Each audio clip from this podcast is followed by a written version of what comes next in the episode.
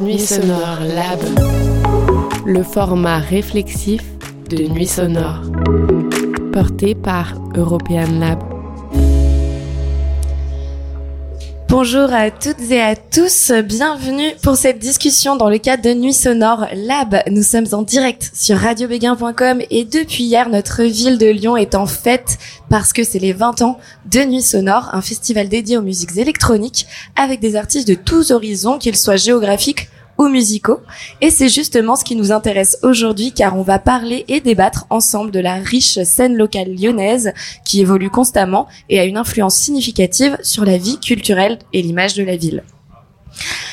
Malgré la présence d'une diversité de collectifs et un terreau fertile euh, de création, les lieux de diffusion pour cette scène musicale manquent cruellement et permet, pour permettre aux artistes, pardon, notamment émergents et émergentes, de se produire.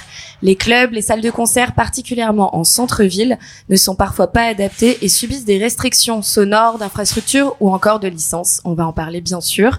Récemment, par exemple, avec la fermeture du lieu emblématique Les Valseuses ou encore le Reverse qui était tenu par Safar, les lieux de diffusion sont On peut comparer cette scène avec celle de Bruxelles, également euh, réputée pour ses artistes émergents émergentes et qui rencontre aussi ses défis. Si Bruxelles évolue en créant de nouveaux espaces comme Reset, la capitale belge s'est imposée comme centre européen important des musiques électroniques et je pense que notre invité Dorian ne dira pas le contraire. Cet échange sera donc l'occasion de se questionner sur l'enjeu des lieux pour les musiques électroniques comme espace nécessaire pour l'accompagnement de la diversité musicale et de la vitalité culturelle des centres urbains.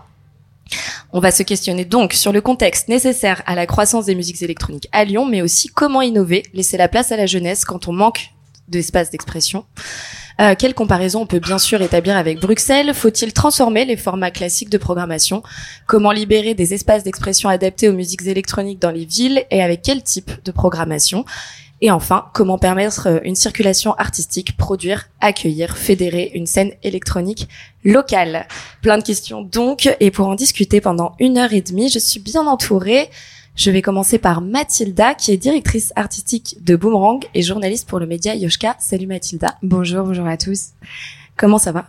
Ça va très bien, merci. Est-ce que tu pourrais te présenter un peu et notamment nous parler de ton lieu Boomerang, qui est donc un tiers-lieu culturel euh, situé en plein cœur de Lyon, à la Guillotière? C'est ça. Alors Boomerang, c'est un, un lieu qu'on appelle un espace imaginaire parce que euh, c'est un grand immeuble de trois étages qui euh, a été euh, réhabilité par notre asso à partir de 2020, de septembre 2020. Et on, on est que des jeunes en fait à, à s'occuper de cet immeuble artistique et culturel. On a tous moins de 25 ans, donc l'âge cible c'est clairement 22 ans. Et c'est un lieu qui a été créé par des jeunes pour des jeunes. Et vous avez du coup un bar associatif qui est au rez-de-chaussée, une salle d'exposition au premier étage. Et en fait, plus vous montez dans les étages, plus il y a des petites pièces qui sont euh, occupées par des artistes. Euh, c'est un lieu qui est très atypique, euh, qui a une, une esthétique, voilà, tout autour du graffiti. Euh, c'est un lieu qui, euh, qui est intéressant dans son esthétique. Et en fait, euh, on fait une, de l'événementiel de façon très éclectique, vu qu'on c'est une programmation justement qui est créée par des jeunes. Donc on a autant à la fois de musique électronique que du rap. On a aussi des concerts de jazz, on a des expositions photographiques, des expositions de peinture. En fait, on fait énormément de talk également autour des questions qui traversent la jeunesse. Et ce qui est intéressant aussi, c'est qu'on est bah, purement sur la scène locale. Donc voilà. Ouais, c'est ça. Donc ce lieu, il est situé, on, on l'a dit un peu en introduction, euh, en plein cœur du centre-ville de la Guillotière. Ça a son importance, on, on va en parler. Et à côté de ça, tu es aussi donc journaliste pour Yoshka. C'est quoi un petit peu ton parcours, euh, peut-être Alors, te présenter? avant euh, qu'on crée Boomerang, j'avais justement créé un petit média associatif qui avait pour but justement de mettre en lumière ce que fait la jeunesse à Lyon et euh, aussi de la solidariser autour euh, d'événements festifs euh, également culturels et artistiques. entre temps, donc on a eu, il y a eu Boomerang, donc ça, ça a pris énormément de place aussi parce qu'en fait Yoshka est sous l'association Boomerang, c'est celle qui tient juridiquement en fait l'immeuble. Et euh, du coup, on l'a mis un peu en stand-by. Et là, on recommence euh, doucement à faire à nouveau du journalisme et à sortir un peu, euh, voilà, les mains de, de, de l'immeuble, ce qui est hyper intéressant parce que du coup, il y a, y a, c'est doublement chouette de faire une programmation qui est à la fois médiatique, de mettre en lumière des personnes à Lyon, mais aussi justement d'avoir un lieu bah, pour les accueillir, pour que les gens se rencontrent. Et c'est ça qui fait la, la beauté de tout ça aussi. Merci beaucoup Mathilda d'être présente pour cette discussion. Euh, à côté de toi, enfin plutôt à côté de moi pour le coup, il y a Léa. Salut Léa. Salut. Comment ça va? Ça va. toi, tu es programmatrice de la Péniche Lupica, club euh, situé juste en face du sucre. Euh, mais tu as aussi fait d'autres choses dans ta vie. Est-ce que tu peux nous en parler un petit peu? Eh ben oui, du coup moi je viens de Grenoble, donc j'ai commencé sur la scène grenobloise, qui a un vivier associatif très riche pour la taille de la ville. Euh, donc j'ai participé à multiples associations là-bas, donc déjà avec un regard euh, qui a commencé euh, à Grenoble sur la culture émergente là-bas. Et après, ça fait dix ans que je suis aussi à Lyon, en passant aussi par Genève, où je travaille dans un club qui s'appelle le Zoo, qui est dans l'usine. C'est quand même un club assez mythique sur la scène électronique, parce qu'il avait un statut de défricheur, donc on n'avait pas des artistes de tête d'affiche, mais on les avait justement avant. C'était un peu le, le rôle de ce lieu et euh, il était incroyable. C'était vraiment euh, chouette et enfin il est toujours chouette d'ailleurs. Et après je suis arrivée au Lopica et du coup le Lopica c'est un lieu qui euh, existe depuis un moment, qui a eu différentes activités, qui est maintenant depuis, je pense, 5 7 ans sur l'émergence culturelle lyonnaise. Donc du coup, nous, c'est un lieu qu'on met à disposition de tout le vivier associatif lyonnais. Du coup, c'est hyper intéressant parce que nous, on n'a pas d'esthétique. Euh, on, on, traverse tous les esthétiques musicales. Donc du coup, c'est chouette de pouvoir euh, laisser la place à tout le monde. Euh, on demande juste un petit peu de qualité euh, et de volonté et de valeur euh, dans les projets, mais que tu fasses de la drum and bass, trance, house, euh, minimal, techno. Ça euh, reste électronique quand même. Dans la grande famille des musiques électroniques. mais le euh, mercredi est notre lieu, notre jour dédié à la musique live. Du coup, le mercredi, on fait quand même énormément de rap hip-hop, un petit peu comme du coup Boomerang, qui quand même ont clairement plus la main mise là-dessus, mais on a quand même une chouette programmation là-dessus et aussi pas mal sur le rock, punk. Cold Wave. Euh, voilà. Mais c'est vrai que l'identité du lieu est quand même clairement plus euh, autour de la musique électronique, donc du jeudi au dimanche. Où on ferme à 4 heures et, euh, et du coup bah là on voit tout le panel associatif lyonnais qui est du coup ultra riche on va avoir le temps d'en discuter Merci Léa pour cette présentation. Euh, je passe à mon troisième et dernier invité, c'est Dorian. Tu travailles pour Reset à Bruxelles. C'est un espace créatif dans une ancienne banque créée par Artifarty euh, Bruxelles. Je crois qu'il y a des expositions, des conférences, des soirées clubs. Qui es-tu et qu'est-ce que c'est euh, Reset? Comment vous avez pensé ce projet? Euh, Eh bien, donc je coordonne euh, l'ASBL, qui est une association euh, Artifarty Bruxelles, qui a qui a deux activités aujourd'hui. Euh, la première étant le festival Nuit European Lab Brussels, qui existe depuis euh, cette édition à Bruxelles. Euh, et la seconde activité RI7, qui est ce projet d'occupation temporaire et transitoire. c'est un lieu qu'on a ouvert l'année dernière. c'est un, un, vaste centre culturel hybride, c'est une sorte de laboratoire culturel, social, principalement un, un, lieu de diffusion sur 5000 mètres carrés, euh, et dans ces 5000 mètres carrés, on a, comme tu l'as dit, euh, des espaces d'exposition. On a un, club qui fait aussi office de salle de concert euh, avec une capacité de 750 personnes. On a un auditorium qui est un, très bel auditorium pur jus scandinave avec 230 sièges dans lequel on va programmer toute une série de formats qui vont de la conférence aux projections documentaires en passant par des performances de danse, de théâtre, euh, et enfin, on a aussi de vastes plateaux qu'on peut appeler foyers, euh, qui sont des, espaces très très modulables dans lesquels on peut euh, accueillir à nouveau toute une série d'événements. il faut savoir que le lieu a été designé et pensé pour un petit peu comme ta péniche, pour recevoir des collectifs et des acteurs locaux. Donc l'idée avec ce projet d'occupation temporaire, euh, c'est vraiment d'accueillir un maximum de collectifs locaux, c'est de, de leur mettre euh, à disposition ce terrain de jeu euh, et cette boîte à outils qui voilà qu'on a équipé, qu'on a pensé pour eux. donc voilà, c'est un, un espace qui voit passer entre ces murs énormément d'acteurs culturels bruxellois et qui est devenu là maintenant au fil du temps, on l'appelle un an déjà un, un lieu de rencontre et de croisement entre pas mal d'esthétiques, pas mal de disciplines artistiques, euh, et aujourd'hui, ce lieu de diffusion va aussi devenir un, un lieu de création en quelque sorte, euh, puisqu'on on est en train d'ouvrir euh, trois studios de, de, répétition, des studios pour des beatmakers, pour des producteurs, et un studio aussi pour des live bands. Donc vous parliez de, de musique électronique, c'est vrai que c'est, ça reste le, le, le cœur de, de l'esthétique musicale qui va être touchée à, Bruce, à, à Reset. Euh, mais on a aussi euh, voilà des, des, des, concerts de rock, on a euh, des projets de, de, musique classique avec des partenaires comme Beaux-Arts, etc. Euh, mais donc voilà, c'est c'est un petit peu la global picture de, de ce projet Reset. Merci Dorian. Donc on invite euh, Lyonnaises et Lyonnais qui nous écoutent peut-être euh, de passer voir euh, Reset s'ils vont faire un petit week-end à Bruxelles. Avec grand plaisir. on a on a un agenda qui est qui est disponible sur Instagram et il y y en a vraiment pour pour tous les goûts, pour les grands, pour les petits, pour les pour les fêtards, pour les plus sages. Voilà, il y a tout ce qu'il faut. Passer donc à, à, Bruxelles, à Reset. Euh, on va rentrer un petit peu dans le cœur du, du débat aujourd'hui qui nous intéresse. Ouvrir un lieu de diffusion en 2023 ou en tout cas dans les années 2020, euh, ça a forcément euh, beaucoup de contraintes. Il y a de nombreux enjeux et peut-être qu'il y a des possibilités qui sont réduites ou pas d'ailleurs, qui sont aussi facilitées. Moi, je voulais vous demander pour commencer quelles ont été les principales contraintes auxquelles vous avez été vous confrontés à l'ouverture d'un lieu où euh, Léa, même si tu n'as pas été à l'ouverture, en tout cas pour le faire perdurer, pour la péniche, euh, est-ce qu'il y a des, choses, euh, des enjeux spécifiques liés à, ces lieux-là qui vous ont posé principalement problème au démarrage ou, même en cours de projet? Alors à Bruxelles, c'est assez particulier parce que l'administration est quand même de ce type de projet pour la mise en place de ce type de projet est assez défaillante. Euh, il y a pas mal de, de, de vide et de flou, euh, mais qui nous permettent aussi quelque part de, se protéger parce que je dirais que c'est tellement flou quelque part qu'on peut euh, assez facilement ouvrir un lieu. On nous demande en fait toute une série de choses qui ne sont tout simplement pas réalisables en, en l'espace de deux ans. Je prends pour exemple un permis d'urbanisme qui est exigé pour un, un projet d'occupation temporaire.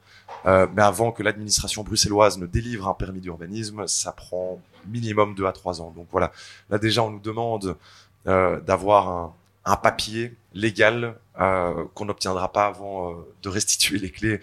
Donc euh, c'est assez absurde et c'est très, euh, c'est très bruxellois. maintenant aussi, je crois que par rapport à par rapport à la France, par rapport à Lyon, on a une souplesse qui est qui est assez impressionnante, euh, une, souplesse euh, dans l'ouverture d'un lieu qui euh, voilà qui nous permet de sécuriser, de remettre aux normes des espaces d'une manière beaucoup plus laxiste que ce qui serait exigé en France. Et honnêtement, je crois qu'un lieu comme Reset ne verrait jamais le jour en France, d'ailleurs, pour en avoir discuté un petit peu avec nos amis d'Artifarty ici à Lyon. Euh, D'ailleurs, quand euh, quand je leur ai présenté ce projet-là, ils m'ont regardé avec des yeux de, de Merlan Free. Ils m'ont dit euh, Est-ce que tu crois vraiment qu'on va pouvoir euh, déployer un projet culturel dans une friche de bureau de 5000 mètres carrés euh, Parce que voilà, l'espace le, le, est, est un gruyère infini, il fait froid, il fait humide, il y a d'anciennes cages d'ascenseur qu'on a dû condamner, etc. C'est vraiment un, un espace très rough, très underground, mais à Bruxelles. Euh, pour recevoir du public, eh bien, euh, il s'avère que c'est assez facile. Il y a moins de contraintes. Ouais. Nettement moins de contraintes. Okay. Nettement moins de contraintes. Donc on a commencé par le plus facile, c'est-à-dire Bruxelles. On va passer à Lyon maintenant. Peut-être Mathilda, toi qui a, qui a été à l'initiative de l'ouverture euh, de, de Boomerang, euh, voilà, quelles, quelles, ont été les, les difficultés à, à laquelle as dû faire, auxquelles pardon t'as dû faire face, qu'elles soient financières, qu'elles soient euh, administratives, réglementaires? Alors, je pense que c'est important de renseigner un peu les auditeurs de comment on peut ouvrir un lieu. Il y a trois façons d'ouvrir un lieu. Je vais, je vais les ranger par trois catégories. Euh, la première, c'est de passer par euh, des institutions publiques. Donc, demander à la mairie, par exemple, si elle n'a pas des lieux vacants euh, qu'on pourrait occuper pour y faire de la culture. Ça, c'est la première catégorie. Deuxième catégorie, on peut passer par euh, quelqu'un privé, c'est-à-dire, euh, par exemple, par quelqu'un dans l'immobilier, par j'en sais rien, un proche qui aurait un espace à, donner. Et du coup, c'est complètement différent. C'est pas du tout les mêmes démarches qu'une institution publique parce que du coup, tu passes par des schémas qui sont privés. Ou alors euh, les schémas underground, c'est-à-dire péter un squat et euh, en fait, euh, de façon illégale, occuper un espace pendant une durée déterminée, voilà, par la procédure juridique en fait qui est en cours pour des squats. Pour l'expulsion. pour l'expulsion. Pour l'expulsion, exactement. Donc il y a vraiment trois façons. Euh, à Lyon, euh, il, existe euh, trois de ces catégories. Hein. Il, y a, il y a de moins en moins, mais il y a eu des squats, il y en a toujours un petit peu. ensuite, nous, Boomerang, on entre plutôt dans la deuxième catégorie, c'est-à-dire que c'est une personne privée qui nous loue en fait l'immeuble. Et après, pour ce qui est de, des institutions publiques, par exemple la mairie, c'est très compliqué à Lyon parce que la métropole de Lyon, comme les mairies, ne sont pas du tout dans une démarche Enfin, elle commence doucement euh, depuis euh, environ trois ans à être dans une démarche d'occupation temporaire, par exemple comme euh, Reset. Lyon est assez en retard par rapport même à des villes comme Paris ou Marseille. Ou Marseille il y a la Friche Belle de Mai. Ou Paris, on pourrait citer plein d'occupations temporaires. Et en fait, la mairie n'est pas enclin parce de de l'histoire de la ville en fait. la première friche qui a eu à Lyon, c'était, il me semble, sans de bêtises, la friche RVI. C'était une friche qui avait qui était dans les proches des Fagor ou même, je crois, accolé aux usines Fagor. Et euh, en fait, euh, c'était, euh, il me semble, justement, un lieu qui a été donné par les institutions, publiques. Et ce qui s'est passé, c'est qu'en fait, quand les associations ont dû partir, elles n'ont pas forcément voulu partir, elles ont voulu être relogées ailleurs. Et en fait, à l'époque, vu que c'est la première expérience d'occupation, ça a beaucoup crispé en fait la, la, la, culture institutionnelle avec aussi ce qui se passait dans la friche. Et depuis, en fait, le, la ville a assez assez, assez frileuse par rapport à ça, a assez peur de dire que si elle euh, donne un lieu, bah peut-être que du coup euh, les personnes vont y rester, peut-être qu'il va y avoir du squat. Et en fait, au final, la culture qui est euh, dans ces, ces, ces lieux-là, et d'ailleurs euh, hyper euh, antagoniste à la culture institutionnelle dominante. C'est souvent des cultures qui sont plutôt underground et alternatives, qui parfois parlent pas forcément le même langage avec des personnes des institutions publiques, et la première crispation, elle se fait là. Donc ça, ça pourrait un peu donner le background euh, lyonnais. après toutes ces histoires, au final, il y a eu quand même un relogement hein, de cette usine Hervy, ça s'appelait la Friche Lamartine. Elle a été relogée deux fois, trois fois même. Elle est encore en, en cours. Ouais, Exactement. Euh, je crois qu'elle est dans les anciennes euh, robinettrices. Je vais pas dire de Elle est dans le troisième arrondissement, ouais. Mm, mm. Et ensuite, il y a eu aussi euh, le Grand Zéro, qui est euh, tout un mouvement. On parle de 10 ans, 15 ans de lutte pour avoir un lieu qui maintenant, du coup, à Vaux-en-Velin, pareil, qui est également lié Donc, pour celles et ceux qui ne connaîtraient pas forcément le Grand Zéro, qui est donc à la base un squat, hein, qui a été euh, délogé de nombreuses fois, qui rentre de la, dans la fameuse troisième catégorie dont tu parlais, mais qui a été euh, pérennisé quelque part. Euh, et euh, donc la mairie de Vaux-en-Velin a fini par leur concéder un lieu. C'est ça. Et ils n'ont plus de risque d'expulsion, mais ils continuent une activité quand même liée au squat, c'est-à-dire qu'il y a des gens qui sont logés. C'est ça. Il y a voilà. C'est ça. Et pour Boomerang, du coup Et alors pour Boomerang, donc, fait partie de la deuxième catégorie, c'est donc euh, un privé auquel on loue le lieu. Et euh, c'était pas une mince affaire parce qu'en fait, euh, nous, on était deux filles du coup à avoir créé ça. On avait respectivement 23 et 22 ans, donc on était très très jeunes. C'était super de la part euh, du bailleur de nous faire confiance en fait aussi pour euh, récupérer ce lieu qui avait déjà un passif, étant donné qu'il y avait déjà eu une asso culturelle avant qui s'appelait Taverne Gutenberg, maintenant Maison G, et aussi un bar à cocktail qui s'appelait le Cartel. Donc il y avait quand même une, euh, un historique culturel, à, savoir que bien avant cet historique culturel, c'était un café algérien. Donc euh, on est ancré vraiment dans le quartier de la Guillotière, qui est un quartier zone sensible. Et nous, on est dans le quartier maghrébin. On est vraiment porte à porte accolé avec une mosquée. Donc euh, ça rend en fait, c'est un peu un film boomerang parce qu'on est vraiment, on est à côté d'une mosquée, on est à côté d'un club de boxe, on est c'est euh, assez euh, marrant parce que euh, on est tenu aussi que par des jeunes. On fait une programmation parfois très excentrique. On fait par exemple des shows de drag queen à côté d'une mosquée et tout se passe très bien. Donc on en parlera plus tard, mais c'est aussi intéressant d'en parler. À quoi ça sert aussi de créer des lieux comme ça Et bien sûr, quand on ouvre un lieu, il y a énormément de normes à respecter. À partir du moment en fait où tu accueilles du public. Les fameux ERP. C'est ça. Euh, si tu n'accueilles pas de public, euh, c'est un peu moins compliqué. À partir du moment où tu accueilles du public, nous on est dans un statut associatif. C'est-à-dire que tu as une carte d'adhésion et tu adhères en fait à l'asso pour 3 euros à l'année pour profiter de la programmation et de tout ce qui s'y passe. On a aussi des résidents artistes aussi qui occupent euh, des petites pièces en fait euh, dans l'immeuble. Mais à partir du moment où il faut que tu, te mettes aux normes RP, donc il faut que ça coûte très cher de se mettre aux normes RP, il faut que ton lieu voilà puisse accueillir du public. Donc ça va de euh, l'achat des extincteurs au plan d'évacuation à avoir deux portes aussi en cas d'incendie. C'est hyper important parce que évidemment ça lie à tout ce qui est sécurité il faut savoir aussi qu'en France, on est quand même assez flippé à propos de ça. Par exemple, en Belgique, je pense qu'on part du postulat que les gens peuvent se gérer Par exemple, si tu as un trou quelque part, les gens ne vont pas tomber dans le trou, ils vont voir qu'il y a un trou. En France, on part du principe qu'il est possible anyway que les gens tombent dans le trou. Si c'est pour donner un exemple un peu. Euh... C'est un bon exemple, belle illustration de, de la différence entre entre vous et nous. Oui, c'est en fait c'est carrément une même un état d'esprit des lois et, et de la juridiction. On part, on part, du principe que euh, c'est trop dangereux et que les gens ne peuvent peuvent presque pas s'autogérer d'une certaine façon, tu vois. Donc c'est quand même ultra différent de la Belgique. Et du coup, après avoir euh, mis ton lieu aux normes BRP, t'as une commission aussi qui passe et euh, qui vérifie que voilà euh, rien n'est dangereux de pour sécurité. C'est ça. Donc ça c'est un premier point. Donc c'est pour l'aspect sécurité. Après, tu as aussi, si tu veux faire culture par essence, tu as du vivre ensemble, donc tu as du bruit t'as euh, des cris, des larmes, des gens qui parlent, des gens qui rigolent, et t'as éventuellement de la musique, t'as éventuellement voilà euh, tout type d'art. Et la musique, il faut savoir que pour pouvoir euh, faire de la musique dans des lieux, c'est aussi extrêmement normé, c'est-à-dire qu'il faut que tu aies une licence d'entrepreneur du spectacle, donc qui est gratuite quand tu es une asso, donc c'est déjà pas mal. Mais il faut également que qu'il y ait une étude d'impact qui se fasse au niveau de ton lieu. Cette étude d'impact, elle est proposée par ce qu'on appelle l'écologie urbaine, qui est un, un pan de euh, la métropole ou de la mairie. Donc qui appartient à la mairie. C'est ou à la métropole ou à la mairie. Bref, oui. en tout cas, c'est une, institution publique qui gère. Et euh, elle, elle est là pour s'occuper bah, du bien-être sonore de tout le monde, de la pollution sonore en ville en fait. Et évidemment, la musique fait partie de cette pollution sonore.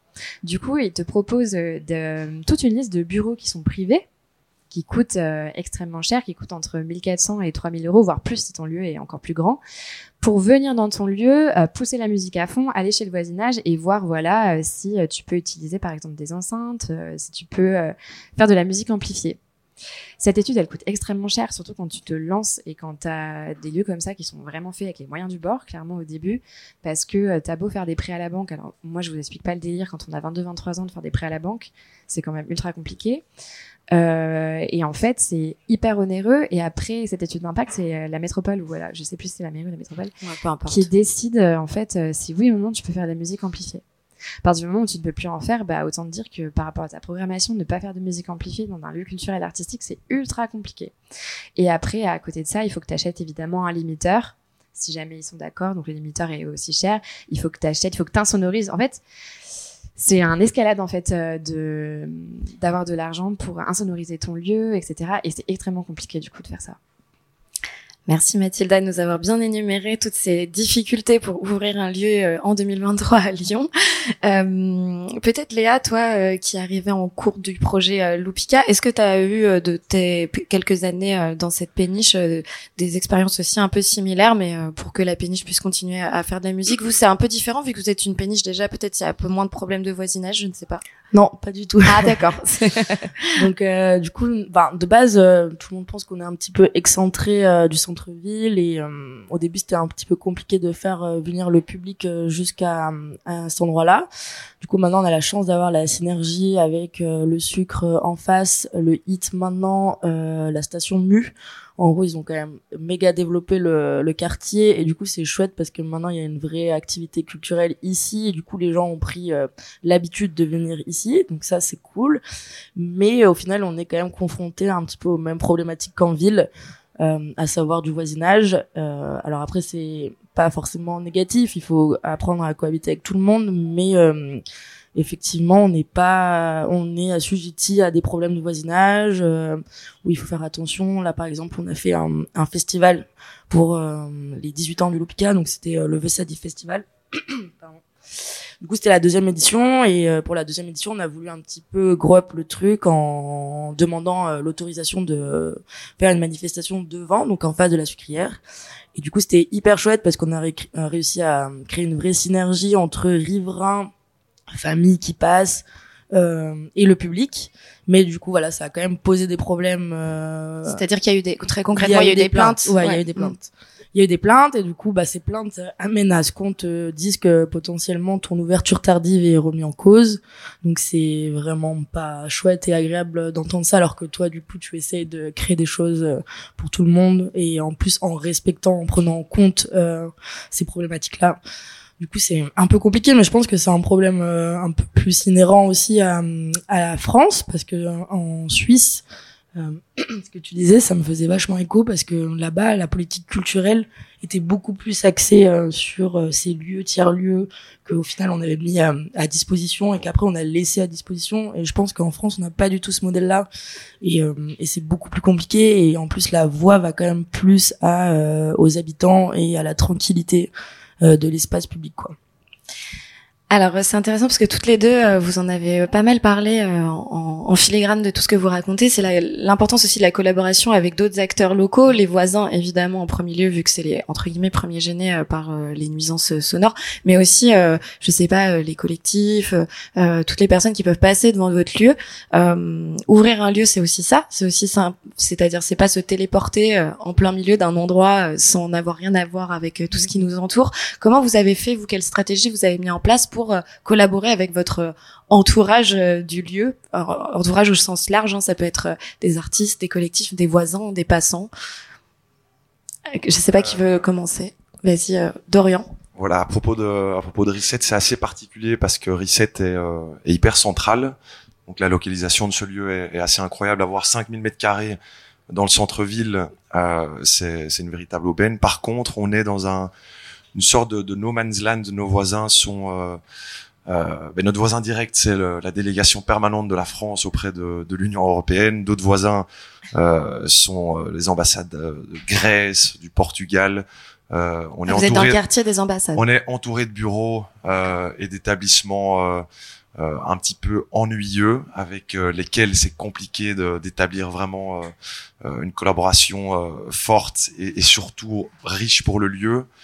Euh, donc l'intégration dans le, le, dans le quartier avec le voisinage direct euh, n'a pas été très évidente parce que c'est vrai que quand on ouvre un lieu, euh, c'est essentiel d'avoir cet ancrage territorial et de pouvoir euh, composer avec ses voisins.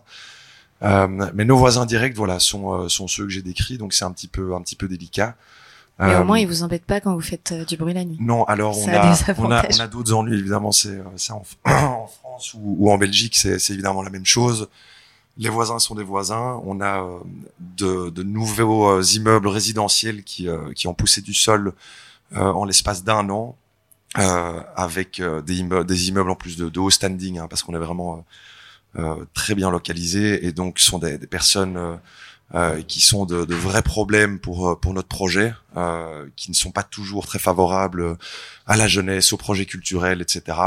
Euh, c'est assez c'est assez cocasse parce qu'en soit après nous euh, il y aura une phase de travaux de, de trois ans donc énormément de bruit et puis ce sera le commissariat général de la police euh, dans, dans notre lieu. Donc il y aura des, des sirènes euh, du matin au soir. Mais bon euh, on a quand même des, des voisins qui qui sont là qui font qui élèvent la voix. Mais on fait un travail de médiation qui est très important en passant par un organe à la ville de Bruxelles qui est la cellule tranquillité publique euh, et via cette cellule, Vous très mignon les Belges, les cellules ah, tranquillité. Voilà, c'est effectivement une cellule assez mignonne, euh, mais qui est très très bien gérée et qui nous permet de créer un, un dialogue avec euh, avec les voisins. Euh, on, on, ne joue pas trop avec le feu non plus à Reset parce que on ne s'autorise que une club night par mois. Donc on ne va jusqu'à 6 heures du matin qu'une fois par mois, ce qui fait que voilà nous fermer euh, serait peut-être un petit peu grotesque parce qu'on on se, on se tient vraiment à cette règle-là euh, qu'on s'est imposé pour d'autres raisons par ailleurs parce qu'on ne voulait pas être identifié uniquement comme un lieu de, de nightlife. Euh, on voulait faire encore la lumière sur sur les conférences qu'on programme, sur les performances, les expositions, etc. Euh, mais donc oui, euh, l'intégration directe avec le quartier, elle est, je dirais qu'elle est, un petit peu particulière dans notre dans notre cas parce qu'on est euh, on est vraiment entouré de, ces bureaux. Euh, on fait la connexion avec euh, d'autres lieux culturels qui sont qui sont un peu plus loin, en dehors du périmètre vraiment direct. mais voilà, non, c'est vrai que l'intégration dans le quartier elle est spéciale. Alors on a assisté à des des réunions de quartier, des comités de quartier, etc. et on a essayé de de, fédérer ces riverains. Euh, on va organiser des conférences avec l'ambassade de la France euh, auprès de l'UE. Euh, mais voilà, ça, ça, se limite à ça. Je dirais que c'est assez, c'est assez restreint, c'est assez contraint. Non, mais en tout cas, ça montre que l'endroit où, où, est situé le lieu joue énormément en fait sur toute la relation qu'il qui, a entretient avec des potentiels partenaires ou en tout cas avec tout son environnement direct. Mathilda, tout à l'heure, tu parlais de la Guillotière, donc vous êtes en, en plein cœur du quartier de la Guillotière, 5 rue de l'Épée, si je dis pas de bêtises. C'est ça. En fait, euh, la Guillotière, c'est un quartier assez emblématique de Lyon parce que euh, c'est un quartier qui, depuis le 19e siècle, euh, voit passer énormément. c'est un quartier très populaire en fait. Pour pour résumer ça, et en plus en ce moment, il a beaucoup été décrié par les médias. Il a été repris par l'extrême droite aussi, comme un lieu, voilà, de, je cite un peu l'extrême droite malheureusement, mais comme un lieu de non droit parce que qui dit populaire, voilà, dit énormément de désordre. Euh, ce désordre, il s'est fait réapproprier par euh, beaucoup, euh, par des médias euh, très droite, extrême droite, malheureusement. Ce qui fait qu'il y a beaucoup d'a priori sur la guillotière, parce que vu que c'est un milieu très mixte, il y a beaucoup de gens qui ont des a priori qui sont complètement infondés sur la guillotière, ce qui est dommage. Ça, c'est le premier point, c'est comment est vue actuellement en 2023 la guillotière. nous, on est là depuis 2020, et en fait, pour être honnête avec tout le monde, on n'a jamais eu de, de, problème en fait. Euh, extrême avec le quartier. Euh, du coup, euh, ça dément aussi un peu toutes ces paroles d'extrême droite aussi. Au contraire, on a beaucoup eu de personnes qui nous ont aidés dans le quartier, à l'inverse. Aider dans quel sens du coup ça se pour peindre des murs, pour monter des meubles, pour quand aider quand il y a des, des, problèmes internes au quartier, pas forcément avec nous. eux aussi en fait font leur propre médiation à l'intérieur du quartier en fait. Nous on est arrivé un peu comme d'une certaine façon étranger à un quartier qui est donc maghrébin. Euh, parce que justement, euh, à l'époque aussi, euh, bah, nos prédécesseurs prenaient quand même la place d'un café algérien.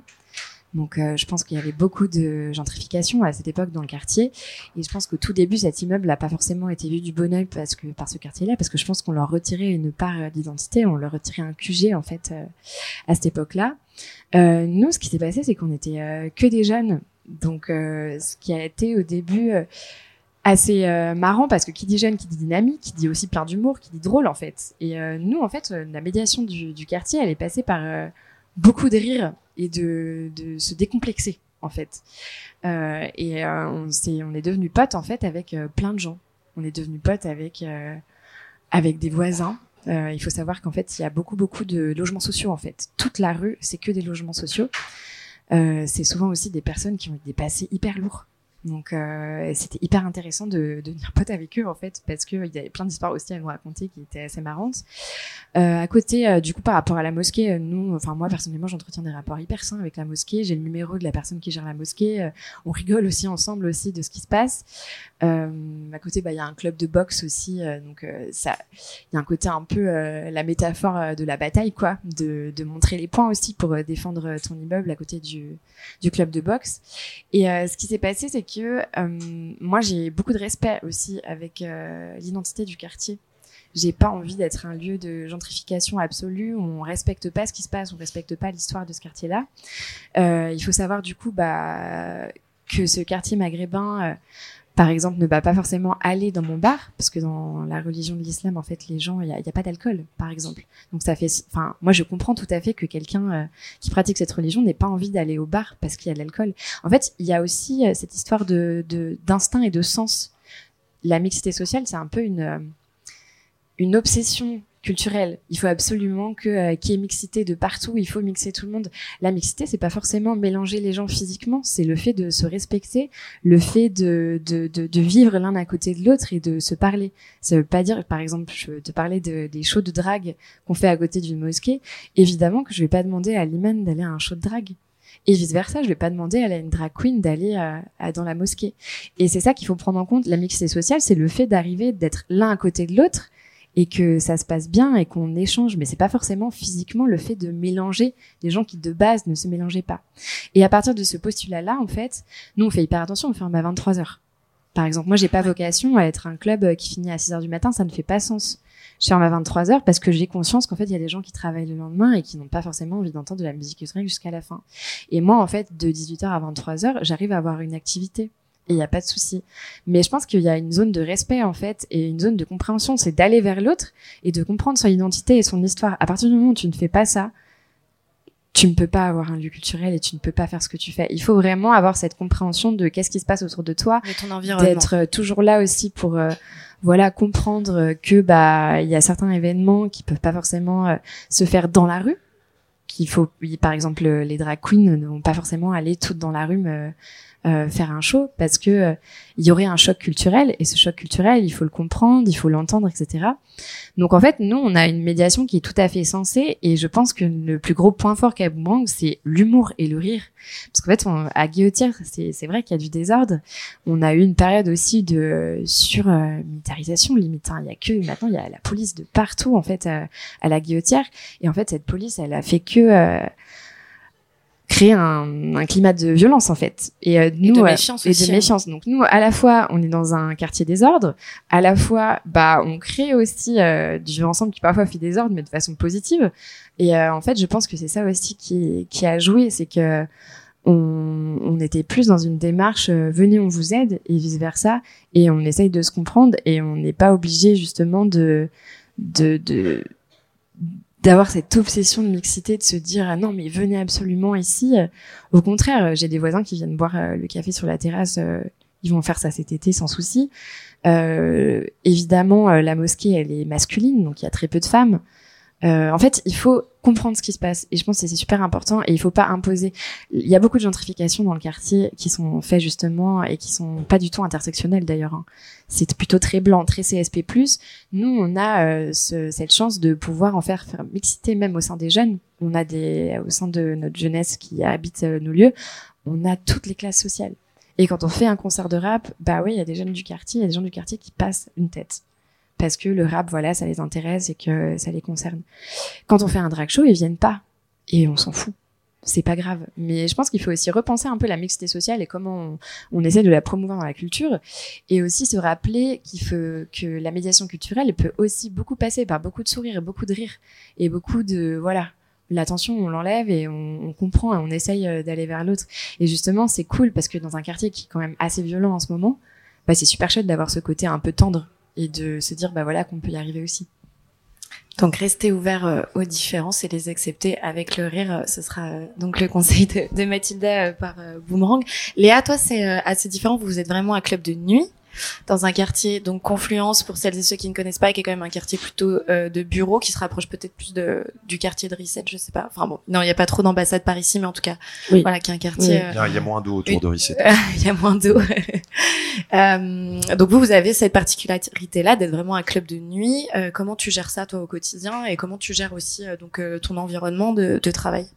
Bah nous c'est vrai que du coup on n'a pas la dimension de quartier et d'ancrage comme Boomerang a et euh, du coup, c'est vrai que je trouve ça un peu opaque parce que il y en a quand même euh, en face. Il y a la colline euh, de la Mulatière, et c'est vrai qu'on a très peu d'échanges avec eux. Et c'est dommage. Alors, je sais pas si le sucre en a plus, mais plusieurs fois, on s'est posé les questions de, de quoi faire pour un petit peu aller vers eux.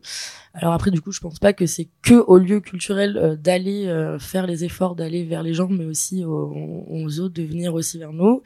Et euh, nous, le problème qu'on a maintenant, c'est qu'avec le sucre et le hasard et, et l'Oupika, donc qui sont trois lieux de nuit qui ferment nous à 4 heures et les autres à 5 heures, plus de pas mal de, de, passages et de gens aussi qui sont là pour squatter et pas forcément pour participer à ces lieux-là. Donc un petit peu de violence et de, de, de choses comme ça. Et du coup, enfin nous plusieurs fois on aurait aimé que peut-être la ville se prenne un petit peu plus euh, de ce problème-là et euh, d'avoir des médiateurs euh, qui aux sorties de nos trois clubs en fait soient là pour un petit peu voir ce qui se passe et, et gérer ça. Et donc du coup aussi de permettre ce dialogue avec les gens du quartier donc d'en face de la mulatière qui pourrait un petit peu créer ce lien entre nous. On Enfin, nous, en tout cas, on se sent un petit peu démunis face à ça parce que on n'a pas de contact euh, et euh, on se sent pas non plus légitime de, de le faire. On aurait aimé qu'il y ait un petit peu quelque chose qui se passe plus avec la ville vu qu'on est quand même trois gros euh, lieux de nuit euh, sur le même carrefour quoi. Oui, vous êtes vraiment sur le même quai. sur le même carrefour. Ouais. Et c'est vrai qu'il y avait pas ce problème là avant où comme on disait tout à l'heure, c'était pas très fréquenté avant le quartier de la Confluence parce qu'il y avait bah moins de transport, c'était un peu plus compliqué, il y avait pas tous ces lieux et, et maintenant qu'il y a tous ces lieux, bah maintenant c'est qu'est-ce qu'on fait et est-ce qu'on le fait ensemble? Est-ce que bah du coup la je pense que la, la, ville de Lyon a sa part à prendre là-dedans qu'elle ne fait pas et du coup enfin voilà nous on est un petit peu euh... un peu plus isolé du coup ouais, ouais, de, votre environnement. Mm, mm. Et euh, petite remarque sur Bruxelles, euh, on a aussi énormément de, de, demandes qui viennent directement de la part euh, de la ville de Bruxelles et qui nous informent que tel ou tel assaut environnant Tarisset recherchent un lieu, est intéressée d'eux. Et donc, c'est aussi la ville qui nous met en relation. Vous avez avec, des euh, mises en contact par la- les pouvoirs publics euh, de ce qui se passe. ouais. euh, c'est super. Ouais. Ouais, vous allez être vraiment les bons élèves, je pense, de cette discussion. pas, pas que. euh, vous Pas verrez qu'il y a, y y pas mal de défaillances aussi. mais, ouais. Je voulais qu'on appuie un petit peu plus cette, euh, cette discussion aussi sur les artistes, euh, parce que c'est aussi ça les enjeux des, des lieux de diffusion, notamment dans les musiques électroniques, c'est qu'un artiste émergent ou émergente, euh, pour euh, se professionnaliser, a besoin de plusieurs typologies de lieux et d'avancer dans sa carrière tranquillement avec des lieux euh, au début à petite jauge, où c'est un peu plus simple, euh, où il y a moins de monde, et puis pour monter peut en grade en fait petit à petit c'est comme ça qu'un qu'un artiste peut se professionnaliser. Il y a des sortes d'étapes et de paliers qui vaut, valent pardon avec les lieux.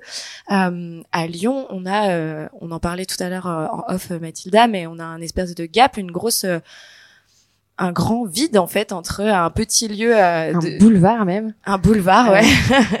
en tout cas, entre un, un gros lieu comme euh, le sucre ou le transborder et un lieu euh, plus alternatif, plus plus petit, avec une plus petite chose, plus intimiste comme le Loupika ou Boomerang. Euh, quel est votre avis là-dessus? Comment vous Est-ce que vous le sentez vous aussi auprès des artistes? Parce qu'il y a quand même un vivier artistique. Important à Lyon, il y a beaucoup de DJ amateurs, amatrices, il y a beaucoup de DJ en, en voie de professionnalisation. Voilà, quel est votre constat à vous? Alors c'est les artistes, mais aussi les orgas, parce que sans les orgas, euh, enfin les artistes sont invités souvent par euh, les organisations événementielles qui sont euh, amateurs ou professionnels. Et euh, quand on parle de jauge, des lieux comme Lupika ou Boomerang, je sais pas quelle est votre jauge, mais c'est 150, 250, 300 maximum. C'est pas. 150 le Loupika, je crois, non? Oui, 150, 150. ok. Et à côté, bah, du coup, il n'y a pas d'autre lieu qui est capable d'accueillir entre 400 500, qui serait hyper bénéfique euh, pour ces organisations événementielles. Et après, vous avez des grandes salles comme euh, le Nikazikao, le Transborder, le Sucre, où c'est des jauges entre euh, 700 et 1200, 1400, quoi. Donc en fait, quand on fait de l'événementiel, euh, il faut quand même avoir euh, un modèle économique qui repose souvent sur la billetterie, en fait, tout simplement. Et euh, cette billetterie, ensuite, elle est redistribuée, enfin l'argent de la billetterie est redistribué ensuite aux artistes. Seulement, si vous voulez euh, que tout soit, ça soit prolifique, et bah plus vous faites de place, plus il y a de jauge, plus vous faites d'argent, mieux vous pouvez payer les artistes, plus vous pouvez aussi amener des grands artistes d'ailleurs. À Lyon, c'est pas possible. Il y a vraiment euh, quelque chose, euh, vu qu'il y a un boulevard, soit on reste dans tout ce qui est amateur et des petites jauges, et en fait, euh, c'est à la fois des organisations événementielles qui font ça ou par hobby et passion, ou alors qui galèrent en fait à se professionnaliser. Et après, vous avez bah, des grandes organisations événementielles, des entreprises en fait, qui sont euh, bien implantées en fait dans les circuits des grandes salles. Et donc c'est assez dur euh, de sauter le boulevard. C'est hyper compliqué. Et comment vous faites, vous, euh, au Loupika, par exemple, pour accompagner? Parce qu'il y a plusieurs collectifs au Loupika, et vous avez cette particularité-là de faire des cartes blanches régulières pour certains collectifs. Je pense aux Anzi, par exemple. Euh, voilà, parce que vous avez du coup un rôle aussi d'accompagnement de ces collectifs-là euh, qui, qui se professionnalisent petit à petit, même s'ils sont bloqués par cette jauge qui ne peut pas bouger. Mais euh, comment ça se passe? Bah oui, voilà. bah nous, c'est vra- vraiment le projet, c'est euh, d'accompagner du coup les nouveaux collectifs et collectifs euh, lyonnais. Et c'est vrai qu'en fait, bah surtout euh, pour eux, c'est très compliqué parce qu'ils viennent au Loupka, ça se passe bien, ils font une, deux, trois soirées et effectivement, bah qu'est-ce qu'ils font après quoi? Et du coup, ce qui est compliqué, c'est que tout leur modèle économique, est souvent basé sur un peu leur résidence au Loupka. Et quand, du coup, moi, j'essaye de diversifier, de faire rentrer des nouveaux, des nouvelles personnes. Et ben, du coup, on se, la question se pose, bah, je leur enlève des dates et ben, du coup, après, ils sont en mode, bon, bah, nous, on a moins de dates, on a nulle part ailleurs pour compenser cette perte de dates chez vous et comment on fait? Donc, c'est surtout pour eux que c'est compliqué. Et en plus, il y a, euh, tout le temps des nouveaux collectifs, tout le temps des nouvelles personnes qui se lancent euh, à Lyon. Et euh, je, le secteur est quand même assez, euh, et bon, c'est super chouette, hein, parce que du coup, il y a plein de projets, Mais le trop bien. Loupika peut pas tout absorber. On peut pas tout absorber et c'est vrai qu'en plus on est les seuls à vraiment euh, avoir cette diversité euh, musicale euh, parce que euh, par exemple il y a le terminal qui a exactement le même fonctionnement que nous mais qui est du coup beaucoup plus sur la musique électronique euh, techno house alors que bah voilà nous on a un panel beaucoup plus large. Et donc du coup effectivement on peut pas donner la place à tout le monde Euh, nos collectifs résidents, et ben du coup maintenant au lieu d'avoir euh, cinq soirées par an, bah du coup on est obligé de diminuer pour aussi laisser la place aux nouvelles personnes. Et donc du coup ça fait un peu un gros micmac et, et c'est vrai qu'à Lyon il manque clairement de lieux euh, en plus. alors peut-être de cette taille-là, mais surtout aussi de la taille intermédiaire. intermédiaire ouais. Mm-hmm. À, Bruxelles, à, à Reset, euh, comment vous accompagnez vous les collectifs artistiques? Est-ce que vous avez ce rôle-là d'ailleurs? Est-ce que vous le prenez? C'est pas forcément obligatoire finalement quand on ouvre un lieu. C'est le cas de Boomerang et, du Loupika. Je sais pas comment c'est pour vous. Euh, bon, si à chaque fois que je prends la, la parole, je vous agace, il faut, il faut m'arrêter. Mais donc oui, on a, euh, on a effectivement une jauge assez importante à Reset. Euh, parfois, on est contacté, on Quelle est, est votre jauge d'ailleurs? Euh, le, le, truc, c'est qu'on a énormément de, on a beaucoup de salles. Euh, donc sur le, le club euh, en pleine capacité, on est à 750. Euh, parfois, on fait ce qu'on appelle des micro-clubs euh, où on fait tomber trois rideaux euh, et on peut euh, avoir une chouette soirée avec 500 personnes. et puis sinon, le reste, c'est auditorium, plateau, etc. mais donc, ce qu'on fait quand on est, parce qu'on est régulièrement démarché par des pardon, par des nouveaux, des nouveaux collectifs aussi, ou des collectifs très jeunes, très émergents. eh bien, pour ne pas qu'ils se brûlent les ailes, on les accompagne euh, sur un autre lieu, on leur dit écoutez, faites, faites peut-être vos armes euh, dans d'autres lieux partenaires, parce qu'il y en a énormément, euh, et on, on, les accompagne là-bas. Et puis si, euh, si c'était un succès, on les prend chez nous avec plaisir, parce que nous, voir un, un collectif qui se brûle les ailes, euh, qui ambitionne tout de suite de faire 700 personnes alors qu'elle n'a pas de, de, renommée, pas de communauté encore assez importante, ça n'amuse personne. donc voilà, on les, on les accompagne dans ce sens-là. Euh, à Bruxelles, on a quand même aussi, euh, et notamment à Risset, euh, beaucoup, de lieux qui ont des qui ont plusieurs salles. Euh, je prends l'exemple du Burg, je prends l'exemple du, du Fuse, du C12. Euh, le C12 a sa grande salle C12 euh, et à la petite salle C11 pour 350 personnes. À Reset, je vous ai dit, on fait, euh, on est très modulable, donc on, on s'adapte euh, aux projets et aux propositions. Euh, le Fuse aussi a deux salles. c'est vrai que le sucre, c'est une salle finalement. vous, c'est une péniche, donc j'imagine que vous pouvez peut-être Bon, déjà 150 personnes, ça sert peut-être à rien de faire tomber un rideau, mais euh, en tout cas, c'est euh, voilà. À, Bruxelles, en fait, le, le, le, patrimoine est quand même plus vaste euh, et les, les, euh, les, les, immeubles coûtent moins cher et donc on a des espaces quand même grands relativement plus grands, espaces ouais. et donc on peut euh, voilà on peut on peut jouer avec ça on peut on peut créer plusieurs salles et les, nouveaux promoteurs et les nouveaux propriétaires de de centres culturels et, et d'occupation temporaire pensent directement à ça quand ils designent un lieu. Ils vont tout de suite essayer de s'adapter aux, aux, différentes demandes. Donc voilà. Non je crois qu'on euh, on, on, accompagne effectivement en dehors de Reset ceux qui, euh, qui auraient tendance peut-être à, à, venir un peu trop vite chez nous aussi. Euh, mais par contre, on, on, ne refuse vraiment personne euh, et, et on, on, a des tarifs qui sont archi euh, démocratiques. Euh, on, on, a un prix en fait toujours une tarification très consciente euh, du, de la personne qui vient nous, nous trouver. Si c'est un, un, projet à dimension purement sociale, euh, on sera capable de mettre le, le, le, lieu à disposition gratuitement. Si c'est un projet pardon, beaucoup plus euh, commercial ou bien un promoteur qui euh, qui va qui va s'en mettre plein les poches parce qu'on sait qu'il va drainer 750 personnes, et eh bien on, on lui fait payer le lieu euh, le prix qu'il mérite de payer.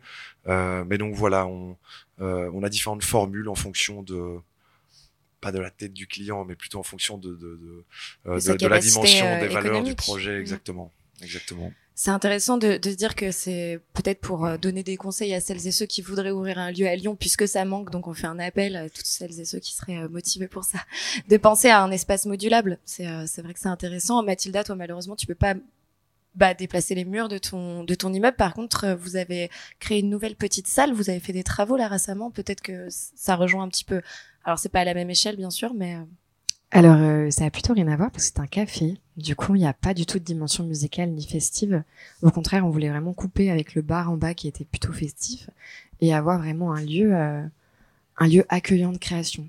C'est le café des artistes de Qui ouvre mardi, c'est ça? Qui ouvre mardi, du coup, à 18h30. Donc, on est très content de d'avoir euh, pu voilà euh, insuffler un peu d'argent dedans pour pouvoir créer ça. Mais euh, pour revenir un peu à, à ces histoires d'espace. Euh, c'est très compliqué parce que à la fois euh, vous avez euh, la ville qui veut de la culture, mais c'est une ville qui veut du silence. Et la culture et le silence, c'est pas forcément compatible euh, parce que par essence, ça fait du bruit. Et quand on est sur des domaines qui sont musicaux euh, et qu'on programme des choses, il faut savoir que euh, la programmation, euh, ça sert euh, aussi à la scène locale, mais ça sert aussi à faire, vivre les lieux. Et en fait, quand vous avez une jauge qui est plutôt minime, bah, vous pouvez accueillir moins de monde, donc vous faites moins d'argent aussi. Mais si vous faites moins d'argent, bah, vous pouvez pas euh, mettre de l'argent dans du matériel sonore, dans de l'insonorisation. Donc c'est un peu le serpent qui se mord la queue. Et vu qu'il n'y a pas d'aide liée aux institutions publiques à travers ça, et que c'est une question dont ils n'ont pas l'air de vouloir vraiment euh, se soucier, parce que le plus important, c'est euh, voilà les habitants, euh, c'est plutôt compliqué. Si vous voulez vraiment ouvrir un lieu et faire de la musique, si vous n'avez pas assez d'argent pour l'insonoriser, bah oui, ne, ne faisez pas ça en centre-ville, quoi. Merci à tous les trois pour euh, toutes ces précisions. Je voulais qu'on parle, qu'on fasse un petit focus aussi un peu sur la jeunesse. Euh, la jeunesse en 2023, à quoi elle aspire.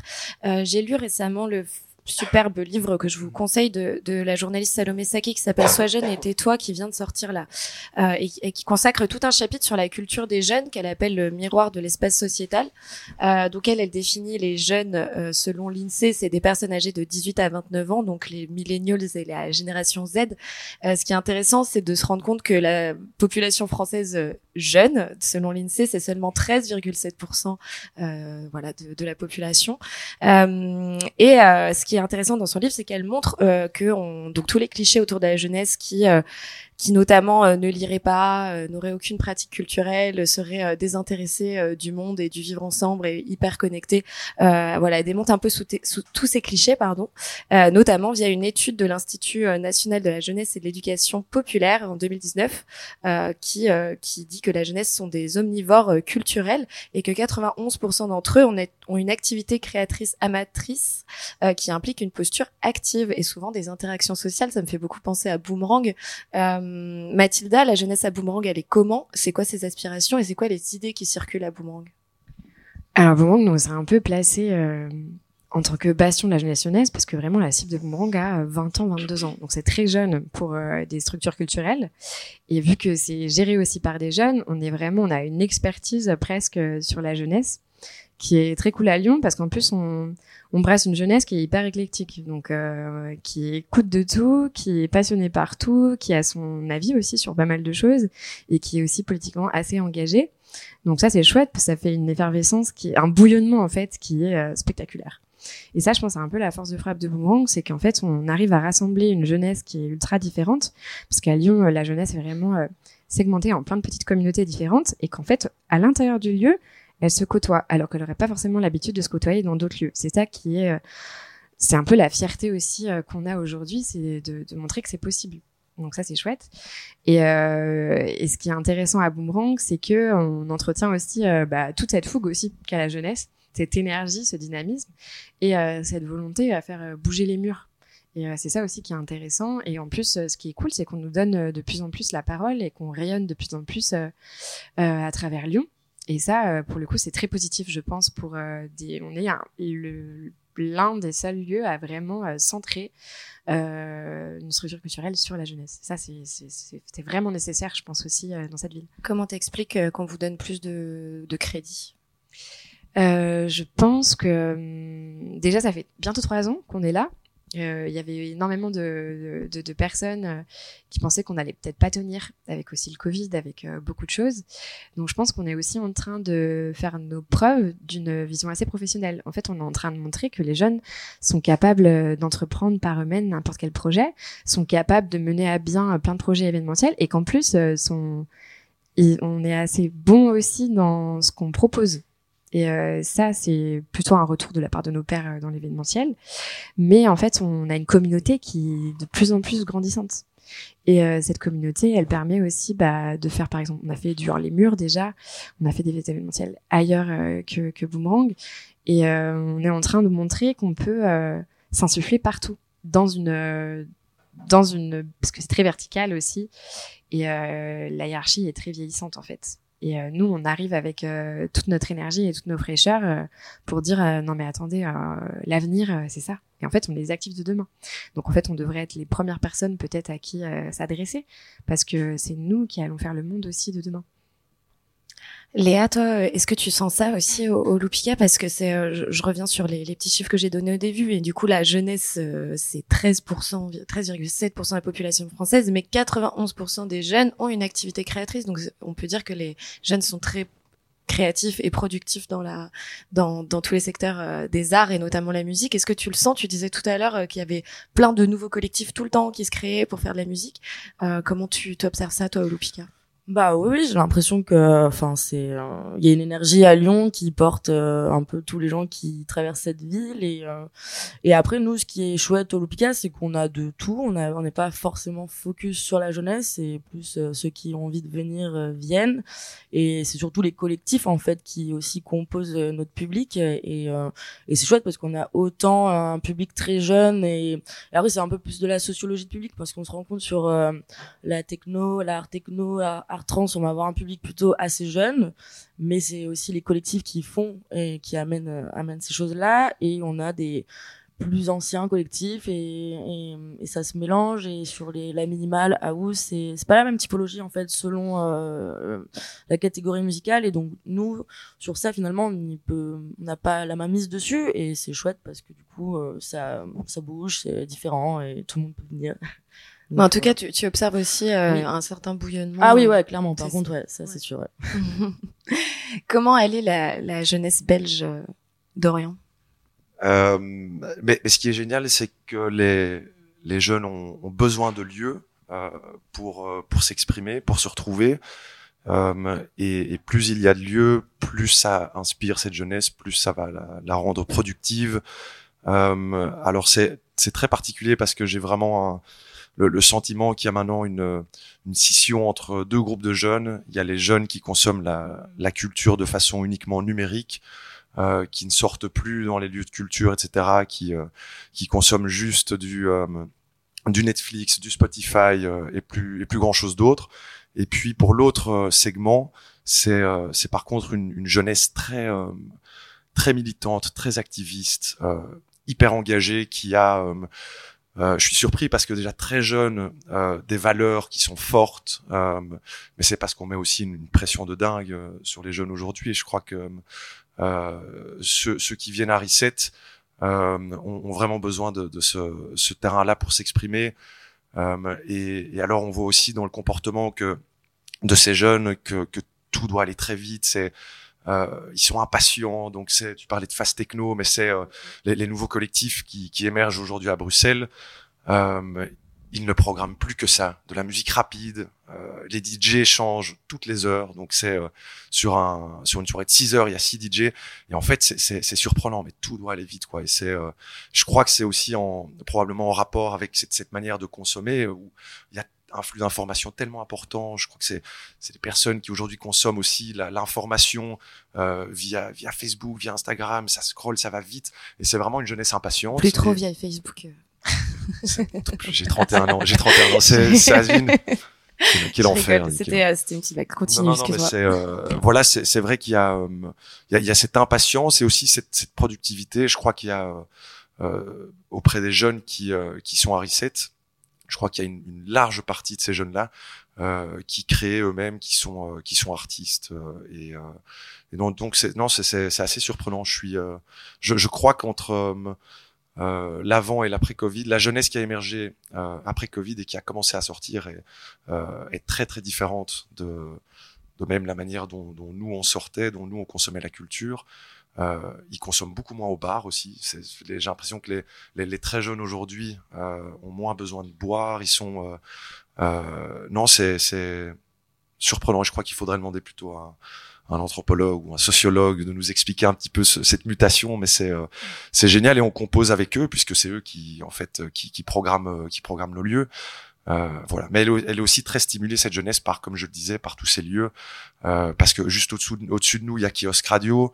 Euh, juste en dessous de nous, il y a une autre occupation temporaire qui s'appelle euh, l'imprimerie. Euh, et, et, donc voilà, ils sont, euh, ils font, ils sont fort stimulés par ces lieux, et on est nous de notre côté très très fort stimulés par cette, par cette jeunesse qui, qui, bouillonne quoi, qui, qui a besoin d'aller d'aller vite et de consommer à toute allure. Mathilda, tu es d'accord avec ça? Ah, je suis d'accord avec ça. Après, euh, justement, euh, qu'il y ait une jeunesse qui soit plus euh, chez elle à consommer du numérique et une jeunesse qui soit plus à l'inverse, je pense qu'en fait, c'est c'est pas forcément vrai parce que les, les personnes qui se retrouvent face au numérique, si tu leur proposes une programmation adaptée à ce qu'ils aiment, vont autant venir que les, les autres personnes. En fait, c'est aussi la capacité d'un lieu à faire une programmation éclectique pour toucher tous les jeunes qui est ultra importante. Et euh, nous, on le fait vraiment. Euh, c'est vraiment euh, moi ce que je fais tous les jours. C'est comment faire venir des jeunes qui n'auraient pas l'habitude de, de, venir à certaines soirées. Et au-delà de ça, je pense que le point fort de notre génération, c'est ce côté communauté et connexion. C'est-à-dire qu'à travers les réseaux sociaux et le numérique, on est connecté avec tout le monde. On sait exactement ce qui se passe de partout. Et du coup, c'est hyper chouette comme outil pour euh, justement pour un lieu euh, de justement euh, driver ces communautés pour les faire venir et se rencontrer vraiment avec aussi les réseaux sociaux. Nous, on est exclusivement sur Instagram, par exemple. le site internet est en cours depuis des mois et des mois, mais il va arriver. on a un peu Facebook de temps en temps quand les collectifs nous le demandent, mais on est exclusivement sur Instagram et même la plupart des jeunes qui viennent ici, c'est TikTok. On est sur d'autres circuits. Et oui, tout va vite, mais justement, les connexions vont plus vite. Et ça, c'est super. Et en plus, via euh, la sphère de l'Internet, tu peux tout apprendre toi-même. Donc, on est aussi une génération d'autodidactes. Ça, tu l'as, enfin, vous l'avez bien dit. Et euh, c'est ça qui est hyper intéressant. C'est qu'en fait, euh, tu peux, tu peux inventer n'importe quel type de produit culturel, en fait, aujourd'hui. N'importe quel jeune peut avoir son produit culturel et le présenter à tout le monde. Et ça, je trouve ça fantastique. Est-ce que tu sens ça aussi, toi, Léa? Euh, Notamment pour les, bah les jeunes collectifs euh, que vous suivez avec le Loupia. Ouais, alors ça, je trouve, ça appartient à chaque collectif d'être euh, comme il a envie d'être. Après, moi, je suis plus de l'ancienne école, j'ai envie de dire. Je, je promouvois pas justement ce trop rapide réseaux sociaux. Et justement, c'est quelque chose qu'on essaye d'adopter nous dans la com, de plutôt vraiment en fait juste donner les cartes aux gens de savoir ce qui se passe et qui sont avec qui on travaille et tu prends ou tu prends pas, tu t'informes ou tu t'informes pas, mais euh, ouais. Mais moi, ce sur quoi je voulais revenir déjà de tout à l'heure, c'est qu'à Lyon, je trouve quand même on a la chance que les euh, plus euh, anciennes scènes et, et squads d'avant et, et, ont influencé ce qui se passe maintenant. Et je trouve qu'il y a un vrai échange entre euh, euh, les nouveaux collectifs et les anciens collectifs. En, tout cas, au sein du Loupika, je trouve que la, la communauté, elle est assez forte. Euh, là-dessus où euh, ils savent euh, pourquoi ils sont là et, et, et, ils sont pas à, prendre la scène en mode il y a rien eu avant. Je trouve que c'est très influencé par ce qui s'est passé. Il y a de l'entraide, tu trouves, entre une scène plus ancienne et une scène plus jeune? Et après, voilà, enfin nous, enfin moi je sais pas, on n'est pas sur TikTok, on n'est pas et les collectifs que j'ai, j'ai pas l'impression qu'ils soient là-dessus, donc j'ai un, j'ai un regard un peu différent et ça après je trouve que ça appartient à chacun de faire comme il a envie.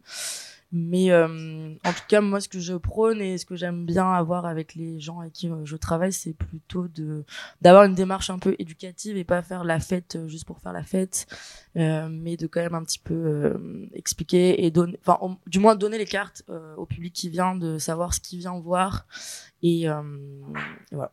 Comment tu fais ça du coup? Comment tu éduques bah nous, alors voilà, je sais que c'est pas forcément un truc qui va plaire aux gens, mais euh, par exemple euh, chaque euh, début de mois, on prend vraiment un temps sur Facebook et en newsletter, on fait un texte très long. en fait, qui va un petit peu donner le mood de, la programmation du mois, et on essaie de vraiment mettre en avant tous les collectifs avec lesquels on travaille, euh, on va pas forcément parler euh, rentrer dans leur programmation parce que du coup ça ça leur appartient un petit peu à eux de, de parler des artistes qu'ils invitent.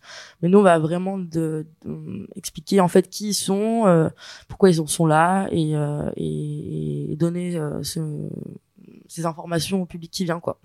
Donc euh, je sais que c'est un peu critiqué et euh, qu'on fait pas forcément beaucoup de vues parce que euh, quand tu vois un pavé sur Facebook ou j'en sais rien, ça donne pas très envie de lire, mais je me verrais pas faire l'inverse de, de rien dire et de d'être très Ouais, moi je trouve ça chouette d'avoir cette démarche là et justement je je suis pas très fan du truc où on, maintenant on est très dans l'instantané donné par l'image. Moi j'aime bien conserver un petit peu quand même ce, ce rôle-là de d'éduquer aussi euh, à la fête et, euh, et euh, à ce qu'on fait quoi.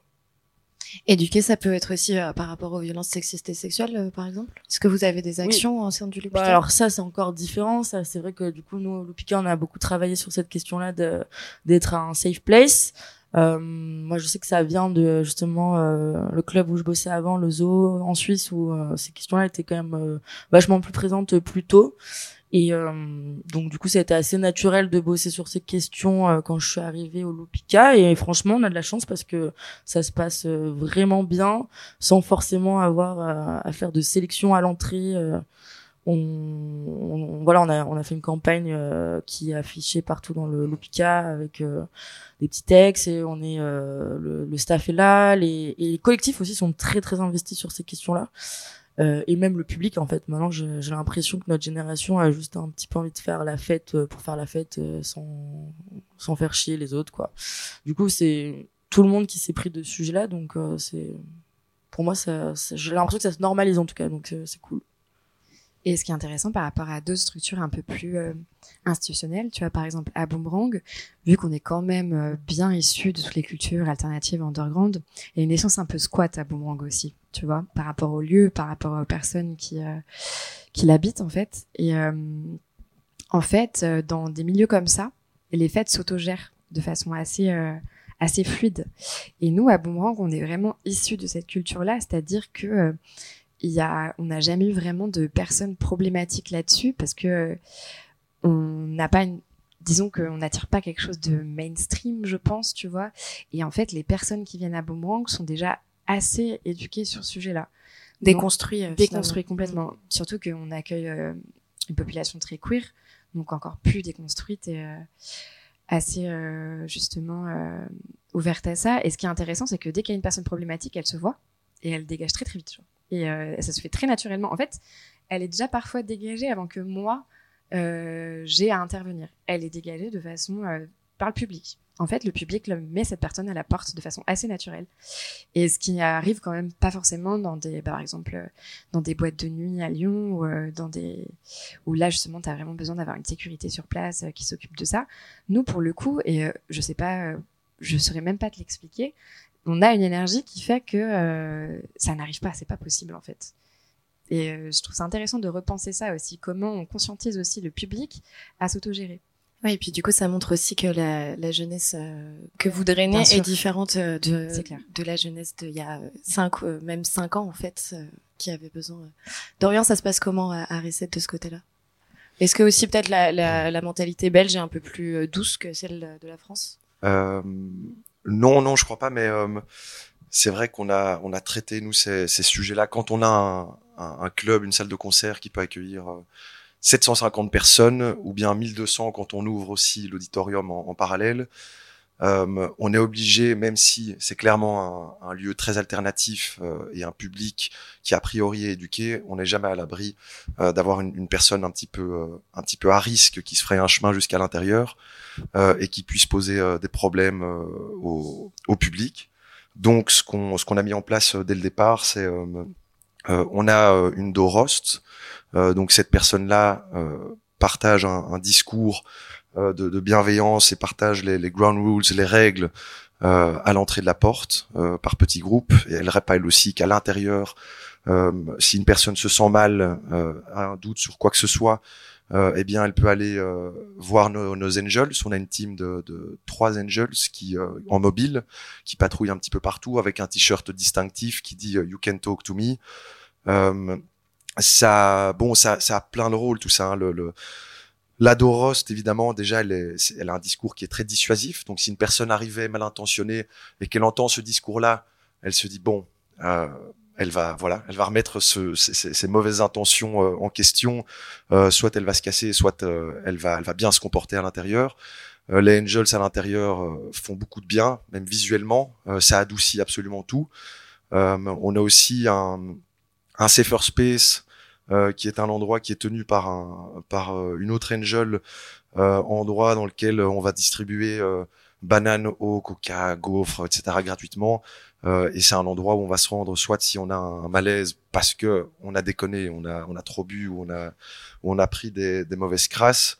Euh, ou bien si la personne a besoin de partager une expérience parce que elle, a, elle, a, subi un attouchement, ça pourrait valoir pour les soumissions chimiques, etc. On n'en a pas encore eu, euh, Dieu merci. Mais euh, donc voilà, en fait, on a depuis le début, et c'est pour ça en fait qu'on attire un public euh, très jeunes, très alternatifs et très engagés parce que elles ont tout de suite compris que Reset c'était ça aussi. Donc il y a des Dorost, il y a une équipe d'Angel. on parle beaucoup de ce qu'on fait, donc c'est-à-dire qu'on fait pas uniquement de la fête, on fait pas uniquement des concerts, des expos, mais on, on, parle, on a un volet discursif et réflexif euh, qui, est, qui, est, très très fort. Donc on, on parle de ce qu'est faire la fête, ben, un petit peu à l'instar de, de, du programme qu'on a ici, euh, NS Lab. Euh, Qu'est-ce que c'est faire la fête euh, au niveau social? Euh, Comment se comporter sur un dance floor? Qu'est-ce que ça implique, etc. on parle évidemment aussi beaucoup de, de, de diversité, de mixité, d'inclusion sociale, etc. parce que voilà, je crois qu'il ne suffit pas de de, de, de l'appliquer, mais il faut aussi en parler. Euh, et, et, donc voilà, c'est pour ça, je crois qu'on a un public quand même très jeune, parce qu'ils savent que c'est des, sujets qu'on prend euh, très à cœur, très au sérieux. Euh, et je crois que de manière générale, en, Belgique, on est, euh, voilà, on a même, on, s'est constitué en fédération de la nuit pendant le pendant le deuxième confinement. Donc on a une, on a un conseil qui est politisé et qui a une qui a une voix au chapitre auprès de la région de Bruxelles capitale. et on a notre fédération qui est apolitique et qui euh, voilà qui agrège tout, euh, toute une série de membres et d'acteurs qui font la nuit à Bruxelles. Donc c'est pas uniquement les établissements culturels, mais c'est aussi les, établissements nocturnes qui font du grabuge, mais qui n'ont pas de programmation culturelle à proprement parler. Et dans cette fédération et au sein de ce conseil, on vient avec des experts euh, et des expertes qui parlent de qui parlent de la nuit, euh, qui parlent des, des risques euh, liés au milieu festif, etc. moi, par exemple, aussi depuis janvier, euh, j'ai organisé euh, quatre formations différentes avec euh, toutes mes équipes, avec notre communauté de 15 bénévoles, avec mon équipe de sécurité. Et ces formations, on les a prises auprès de d'experts et expertes et qui voilà qui nous qui nous éduquent et qui nous apprennent euh, comment organiser une, une, soirée qui soit safe, comment organiser un, un événement, euh, comment avoir un environnement festif, bienveillant, euh, sain, et, euh, et, donc voilà, on a, on a suivi ces formations avec euh, Plan Sacha, Modus Fiesta, Osmose. Donc déjà, c'est dire le nombre de collectifs euh, qui s'est spécialisé, qui s'est professionnalisé sur ces questions-là. Euh, je crois que vous avez Consentis euh, qui fait ce travail-là un peu. Oui, tout à fait. Ouais. Voilà. Il y en a d'autres. Hein. Mm. Ouais, mais je, je connais, euh, je connais que Consentis, mais donc voilà, c'est un petit peu, ça fonctionne un peu de la même manière et et, et, je crois qu'on est, on est clairement pas les, les, seuls à faire ça, mais mais comme on n'existe que depuis un an. Euh, on a directement mis en place ces choses-là. Là où des, des, des, vieux dinosaures comme le Fuse, etc., euh, ont dû se mettre un petit peu à la page. Euh, et donc, c'est un petit peu moins naturel parce qu'il y a cette transition qui est quand même plus ou moins mal opérée, je trouve. Mais, mais donc voilà. Ça a été pensé dès la création d'avoir ce volet. Voilà, absolument. Et donc, on sait quand on vient à Reset euh, qu'on a ce discours à l'entrée qui nous rappelle euh, les règles de terrain, qui nous rappelle que euh, à Reset, euh, on peut aller euh, à la rencontre de nos angels, toutes nos équipes bars aussi sont formées, donc on, on peut, voilà, on peut aller solliciter la Sécu, le bar, l'équipe organisatrice, les angels. tout le monde a suivi la formation, enfin les formations sur les drogues, sur les les, les, les, harcèlements, les violences sexistes, etc. Donc absolument tout le monde est, est formé. Très bien. On va arriver à la fin de cette discussion. Avant de se quitter, euh, je voulais qu'on parle quand même de cette histoire de scène locale. comment la fédérer? Comment créer des communautés autour de son lieu? Euh, Quels sont les acteurs clés pour fédérer une scène locale autour d'un lieu Selon vous, je ne sais pas qui veut prendre la parole en, en premier. Peut-être Mathilda, vous avez une communauté assez resserrée. Tu peux, tu peux démarrer? Euh, nous, ce qui s'est passé, c'est que, étant donné qu'avant d'avoir Boomerang, on faisait aussi, euh, on était aussi une organisation événementielle en fait, et qu'on était aussi composé d'artistes, on était, je pense, les premiers euh, à savoir, voilà, qu'est-ce que, quelle galère rencontrer quand on veut commencer. Et en fait, on a fait un petit rôle de euh, grand frère et grand sœur en fait, avec toutes les orgas euh, qui commençaient, comme si on était un petit incubateur, sans prononcer le mot incubateur, mais en fait, on a incubé plein d'organisations à Boomerang, d'organisations naissantes qui, bien sûr, maintenant, bah, en fait, sont même plus chez nous. Hein. Elles font, euh, elles font leur vie euh, dans plein d'autres euh, grosses structures culturelles. Et euh, je pense que c'était aussi un peu notre rôle, euh, voilà, de, de voir l'immeuble un peu comme une grande maison de copains-copines et d'avoir euh, cet aspect un peu, bah voilà, moi je vais t'aider et te donner les cartes en main pour pouvoir développer tes projets Donc pour pouvoir euh, justement, et c'est ça en fait qui fédère aussi cette scène locale, c'est en créant euh, des communautés qui peu à peu, voilà, passent de l'amateur à professionnalisation. C'est en donnant la chance à plein d'artistes qui ensuite maintenant vivent de ça. Ça c'est aussi quelque chose dont on est très fier. On a vu plein d'artistes à Boomerang euh, qui aujourd'hui, voilà, sont DJ, qui aujourd'hui ont euh, des orgas qui fonctionnent, qui arrivent à se payer aussi avec leur propre projet. Donc ça c'est très chouette et on l'a fait euh, parce que pour nous c'était ultra important que cette scène elle soit pas qu'elle se développe et euh, vu qu'il y a très peu de lieux qui permettent ce, genre de développement et qui permettent un accompagnement, qui soit hyper institutionnel ou non d'ailleurs. Hein.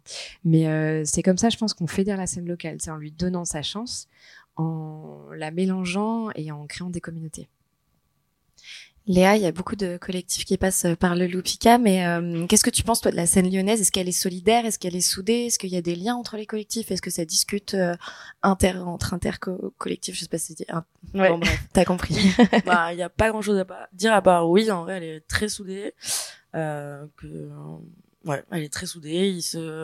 Je trouve que justement, il y a plus cette notion de concurrence. Euh, c'est, euh, ils essayent de travailler ensemble, de mettre des calendriers en place ensemble, justement pour euh, pas euh, faire le même soir, euh, le même type de soirée. Et je trouve ça vraiment génial. Enfin, on pouvait pas espérer mieux que des collectifs qui, au final, travaillent ensemble et pas les uns contre les autres, et qui sont juste là pour valoriser la scène lyonnaise et euh, et, faire de cette scène ce qu'elle est quoi. Donc euh, vraiment solidaire et chouette. Et euh, comment tu la définirais toi cette scène locale? Qu'est-ce que quel mot tu pourrais mettre dessus de ce que tu observes de ton point de vue de programmatrice et eh ben ça les mots qu'on a dit riche soudés ensemble et pas dans la concurrence et, et plutôt à s'apporter mutuellement euh, je peux donner l'exemple de Drum and Bass Dubstep, c'est une toute petite communauté et, ils sont tous copains et en fait ils font tous euh, les choses euh, ensemble et c'est chouette. Dans, dans la communauté aussi, ils sont de système euh, dub. Euh, par exemple, ce soir, il y a une soirée où ils sont, il y a tous les collectifs dub de Lyon qui vont qui vont jouer ensemble et sur la minimale house pareil, techno pareil. Donc qui se rassemblent plutôt par esthétique. Alors voilà, c'est après c'est plus par esthétique quand même. Euh, je pense qu'après tout le monde se connaît et, euh, et voilà, mais c'est vrai que c'est quand même plus par esthétique. Même si après par contre, euh, enfin moi j'ai les collectifs qui viennent de drum and bass sur les soirées aussi à House parce qu'ils sont potes et, et, non ça se fait très naturellement. Donc on a de la chance, je pense là-dessus sur la, la culture émergente lyonnaise, elle est elle est soudée, elle est ensemble. Ouais. Et forcément, Dorian, Bruxelles, euh, qu'est-ce que comment tu sens toi cette scène euh, bruxelloise? Est-ce qu'elle se mélange aussi comme à Lyon? Euh, aussi, est-ce qu'il y a des échanges euh, entre les euh... Parce qu'en fait, ce qui était intéressant aussi en, en, en c'est euh, de réfléchir à comment un artiste, par exemple, émergent à Lyon, pourrait facilement, est-ce qu'il pourrait facilement intégrer une soirée à Bruxelles? Comment ça se passe par chez vous? Mais, déjà, on a commencé à, à fédérer les, les, acteurs en créant cette, cette fédération, aussi aussi con que ça puisse paraître. Et quand les, je dirais que les professionnels du secteur euh, sont fédérés, sont soudés, euh, et qu'il y a cette, euh, cette confiance mutuelle, euh, de manière un, un, petit peu naturelle, les, euh, les, les, les, personnes euh, qui viennent dans nos établissements, qui assistent à nos festivals, à nos événements, etc., ressentent qu'il y a cette, y a cette confiance vraiment horizontale. et donc ça, ça permet à travers nos lieux, parce que j'en parlais tout à l'heure, mais euh, euh, une manière de, de, de, souder une scène, euh, de la rassembler, c'est d'avoir des lieux de rencontre, des lieux d'échange, et pour ça, les, les web radios ont un, rôle primordial, hein, comme on en, parlait tout à l'heure. Euh, kiosque radio, il faut avoir des lieux physiques aussi. Euh, c'est indispensable parce que kiosque, euh, qui a ce, petit kiosque en bois dans le parc royal, draine du monde toute l'année. Donc euh, voilà, tous les dimanches, par exemple l'après-midi, euh, il y a Lefto, qui est un, DJ en, Belgique qui est quand même assez euh, assez fédérateur justement, qui fait une émission Think Outside the Kiosk. Et donc tous les dimanches après-midi, artistes, professionnels et publics se rassemblent dans le parc royal. et il y a énormément d'échanges qui se font à partir de là. Donc je crois que les les médias, les radios ont un rôle super important à jouer. Euh, les, les, lieux de diffusion aussi, bien sûr. Euh, on a aussi donc cette volonté de, de construire trois nouveaux studios euh, qui vont être euh, qui vont être en route à partir de, de juin et ça permet de, de mélanger la, la, création avec la diffusion. je crois que c'est aussi hyper important pour pour pour mélanger les pour mélanger les artistes, les créateurs, euh, et pour avoir un, un, tremplin de voilà de la création, de la réflexion vers la diffusion. Euh, par rapport à, au pont qu'on pourrait euh, bâtir entre Bruxelles euh, et les, les, villes environnantes, parce qu'on a aussi évidemment, euh, on a on a quand même cette localisation qui est assez surprenante parce qu'on est on est à l'intersection de, de, Paris, Berlin, euh, Londres, Amsterdam, qui sont des viviers très euh, très bouillonnants, très très foisonnants et inspirants pour Bruxelles. Euh, et, et, ben ça passe notamment par cette collaboration qu'on mène avec Artifarty ici. à l'époque, Artifarty avait, dans le cadre de Nuit Sonore, il y a sept ans, donné une carte blanche à la scène bruxelloise. Et, et, on leur rend ça évidemment à travers à travers euh, notre lieu, à travers Reset, à travers euh, le, festival Mussolor European Lab. On fait énormément d'échanges. Euh, Artifarty a récemment gagné aussi euh, la délégation publique de, de, la Gaieté Lyrique. donc ça permet d'avoir vraiment un, un, un, maillage assez important sur le, le, le, territoire français. Il y a des, il y a des partenariats très forts aussi avec Montpellier, les altropismes, etc. donc on va penser à une programmation aujourd'hui de manière même plutôt durable et, et, écologique, c'est-à-dire que quand un artiste va venir euh, vers Bruxelles, vers chez nous, ou bien vers euh, vers Montpellier, Paris ou, Lyon, eh bien, on va directement euh, proposer à, à cet artiste-là de faire euh, de faire la, la, complète et donc de de jouer le jeudi au altropisme, le vendredi au sucre, le samedi à la gaieté lyrique et le dimanche sur une soirée cuir à Risset par exemple. et donc voilà, on réfléchit à ces programmations aussi. Euh, avec euh, avec ces villes-là. Euh, on a énormément d'échanges là, par exemple, sur le, la fiche de nuit sonore. comme on a ce lien fort forcément avec avec Artifarty Lyon, eh bien, il il commence à maîtriser aussi la scène belge. Il euh, y, a, y le Motel qui va jouer ce soir, il y a Echt qui va jouer, qui est un super groupe qui va jouer demain.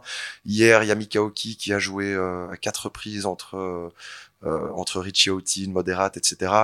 Il y a énormément d'artistes belges qui sont programmés et donc on, fait évidemment la même chose parce qu'on commence à maîtriser aussi vos scènes qui sont hyper intéressantes à, Lyon, à Paris. Euh, donc on, on, les programme évidemment à Reset.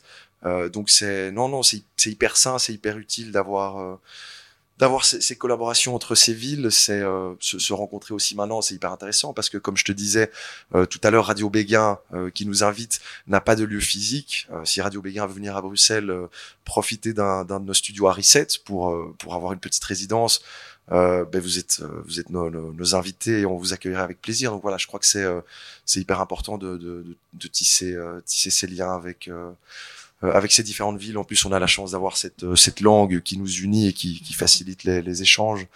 Euh, donc voilà. Euh... Ouais, l'intérêt de collaborer entre lieux, entre collectifs, entre la, la, connexion nécessaire. Absolument. Merci beaucoup. Est-ce que vous voulez rajouter quelque chose? Et euh, je m'adresse ici au public. Merci d'ailleurs euh, énormément pour votre attention. Si vous voulez euh, poser des questions, c'est le moment, c'est possible. C'est pas obligatoire. Faudra juste venir vers moi parce que le micro il est ici. et peut-être si vous voulez dire un dernier mot, de toute façon, pendant que certains ou certaines peuvent réfléchir à une question, pour conclure cette discussion. Non, mais je crois que euh, je, crois effectivement que les, les, personnes qui sont intéressées de d'ouvrir des lieux ou qui sont friandes de de, de, de, ce type de découverte là doivent rester en ça arrive évidemment pas tout seul. Alors peut-être que Bruxelles est plus souple peut-être que euh, y a une politique euh, qui qui veut éviter l'inoccupation des bâtiments en transition. Mais n'empêche que pour avoir reset on a le mouillé le maillot à fond on a été on a fait une alerte euh, sur euh, sur les sites de, de, la ville de Bruxelles, de la région, de toutes les collectivités publiques, euh, pour voir si des appels à projets euh, étaient sortis, existaient. Donc surtout être être hyper curieux, avoir une alerte permanente pour voir si des lieux sortent. et c'est vrai que parfois voir aussi les, les propriétaires fonciers privés, ça peut être très utile parce que le, le, le privé facilite énormément les choses. Il y a beaucoup moins de règles, on est beaucoup plus indépendant quand ça vient du privé, hein, cette, cette notion d'indépendance qui est, qui est chère aussi à nos, nos écosystèmes, c'est vrai qu'elle elle vient aussi en, euh, en partie quand on, on, travaille avec du privé, qui n'impose pas toute une série de, de règles qui peuvent être euh, très emmerdante à respecter pour des acteurs comme nous qui sont quand même très libres d'expression, très alternatifs. On n'a pas envie de, de se faire guider nos programmations avec avec des, des, avec des quotas ou des choses qu'on nous impose. Donc, euh, donc voilà, il faut, il vraiment faire une alerte euh, sur la toile, euh, aussi con que ça puisse paraître, mais je crois que c'est très utile parce que là encore, la semaine dernière, j'en ai fait une pour penser à l'avenir de Reset, hein, parce que on en parlait aussi en off, on a des, situations qui sont très précaires. Donc, faut pas l'oublier. Si aujourd'hui Reset nous a permis de d'engager cinq personnes à partir de 2025, si on n'a pas de suite à Reset, tout le monde gicle. Donc euh, voilà, on peut, je me retrouverai probablement à nouveau seul si on n'a pas de suite à reset. Donc c'est hyper important de, euh, de garder en tête que c'est c'est passionnant ces lieux de, de transition et d'occupation temporaire, euh, mais ça amène une situation très précaire. Et, et, donc voilà, être en alerte en permanence. Donc là, on pense à au reset bis, quoi, à la suite, et puis on espère un jour un lieu un lieu pérenne. mais voilà, et puis c'est c'est un travail de longue haleine, mais euh, on adore ça, on compte pas nos heures et, euh, je crois que c'est voilà, c'est propre à la culture euh, alternative. Mathilda, un petit mot de la fin? Moi, je pense que c'est hyper important pour la jeunesse qu'elle se sente légitime à faire des choses à n'importe quel âge. Il y a ce côté un peu français aussi, très méritocratique d'études et, et, très vertical aussi de se dire que quand on est jeune, on est souvent, bah voilà, euh, stagiaire, service civique, enfin, on est souvent en bas de l'échelle. Et pas pris au sérieux, en fait. Et pas pris au sérieux. Et euh, nous, ce qui est important pour, de transmettre, c'est qu'on est un exemple, justement, de, de jeunesse qui s'est unifiée autour d'un projet commun et qui a réussi, justement, à, à rayonner autour de ça. Et je pense justement que d'avoir de plus en plus d'exemples comme ça, ça permet aussi à la jeunesse de s'inspirer sur des projets euh, des projets aussi beaux que, que des projets culturels et artistiques. Merci Mathilda. Léa, un petit mot? Eh ben, moi, j'invite euh, à ce que la scène lyonnaise continue euh, sur cette lancée et, euh, et à ce qu'on, entre acteurs culturels, on continue à travailler ensemble, à collaborer. C'est tout ce que je souhaite, en tout cas, aux radios comme la tienne et, et, à des clubs comme le nôtre de continuer sur sur cette lancée.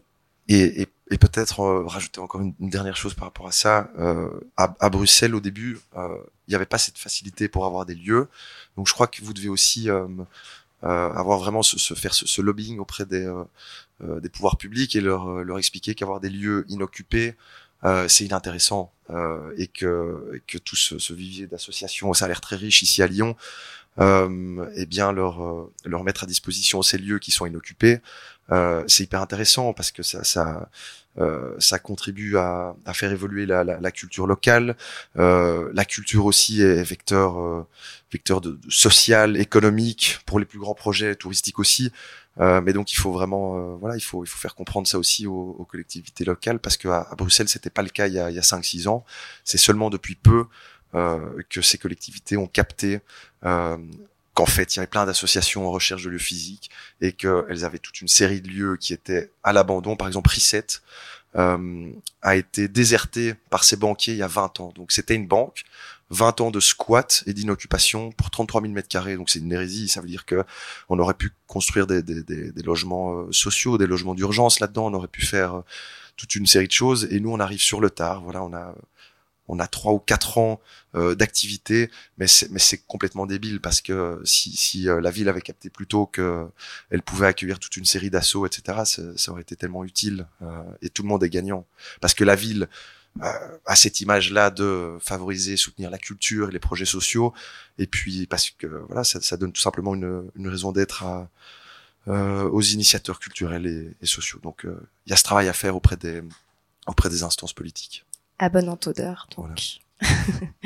Est-ce qu'il y a des questions dans le public ou pas? C'est pas grave, vous n'êtes pas obligé. Je vois pas forcément de questions merci. Alors on va conclure. Merci à toutes euh, et tous pour euh, votre attention. Ce plateau euh, radio était donc en direct de Nuit Sonore Lab au HIT et sur radiobéguin.com. Un grand merci à Laurent et Juliette qui m'ont proposé cette carte blanche. Merci bien évidemment à mes invités pour cette riche conversation. Mathilda de Boomerang, Léa Dulupica, Dorian de Reset. On se retrouve demain, même lieu, même heure pour une discussion qui portera sur les musiques électroniques et l'appropriation culturelle. On va se demander comment créer sans exploiter. Passez un bon festival, vive la musique, vive la radio. Et pendant une petite demi-heure, on va juste écouter euh, quelques morceaux d'artistes locaux qui passent ici euh, à Nuit Sonore. Et je commencerai par LB Aka Labat et son morceau qui s'appelle Titri. Merci à toutes et à tous. Bravo.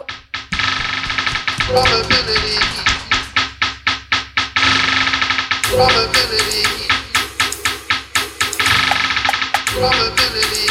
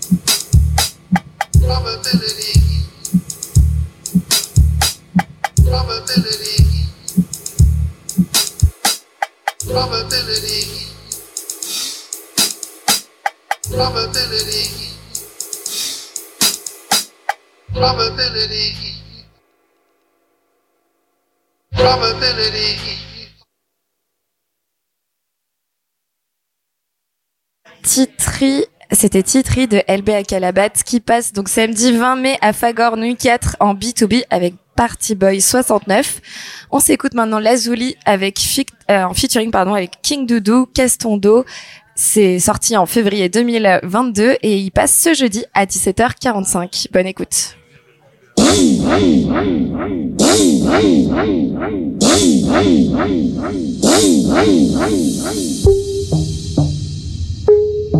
Lazuli. King Doudou, bébé. Je sais que c'est pas facile. L'argent se volatilise dans les ou dans la tise. Mets des sous dans la tirelire, tu c'est ce que l'argent attire. Tu sais ce que l'argent attire. Tous les jours tu forces pour déloger, prends sur toi. C'est chacun son tour, reste confiant, ton jour viendra. Aujourd'hui on flex, jette l'argent sans faire d'histoire. Fluorescence, les chaînes brillent même dans le. Vas-y casse ton doigt, vas-y casse ton doigt, vas-y casse ton doigt. Ramasse ton zéyo, vas-y casse ton doigt, vas-y casse ton doigt, vas-y casse ton doigt. Ramasse ton zéyo, vas-y casse ton doigt, vas-y casse ton doigt, vas-y casse ton doigt. Vas-y bouge tes pecs, tu te prends pour becs, maintenant c'est pour moi que tu twerk. Toutes mes gosses sont solides, les poches chargées que du liquide. Tu peux faire le michto, de toute façon t'es pas crédible. Je te fais pas crédit, même si tu twerk comme Cardi. Je te fais pas crédit, non, même si tu twerk chérie. Je te fais pas crédit, même si tu twerk comme Cardi. Je te fais pas crédit, non, même si tu twerk chérie. Vas-y casse ton doigt, vas-y casse ton doigt, vas-y casse ton doigt, ramasse ton vas-y casse ton doigt, vas-y casse ton doigt, vas-y casse ton doigt, ramasse ton vas-y casse ton doigt, vas-y casse ton doigt, vas-y casse ton doigt, ramasse ton. Tous les jours tu forces pour déloger, prends sur toi. C'est chacun son tour, reste confiant, ton jour viendra. On flex, jette l'argent sans faire d'histoire. Fluorescence, les chaînes brillent dans le noir.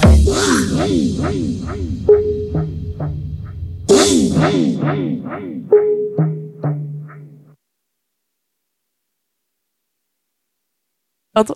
Lazuli, Fit King Doudou, Castondo.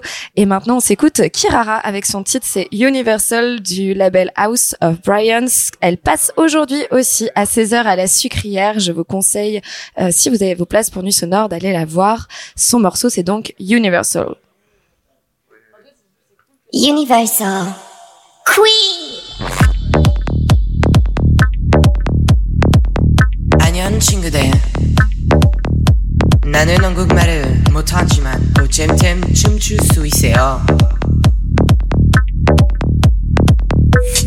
And that is supposed to mean Hi friends, I can't talk Korean But we can dance We can dance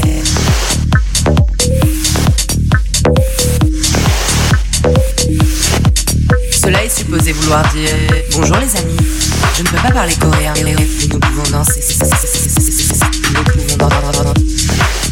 Cela est supposé vouloir dire Bonjour les amis. Je ne peux pas parler coréen mais nous pouvons danser. Mais nous pouvons danser. Mais nous pouvons danser. Mais nous pouvons danser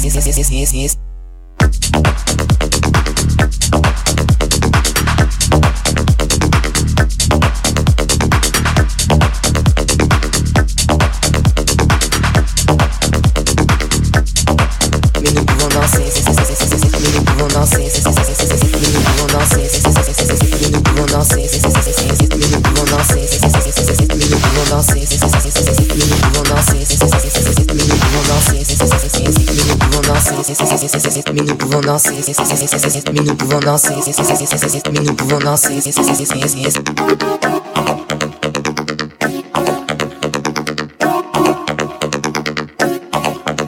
pouvons danser, nous pouvons danser, nous pouvons danser, nous pouvons danser.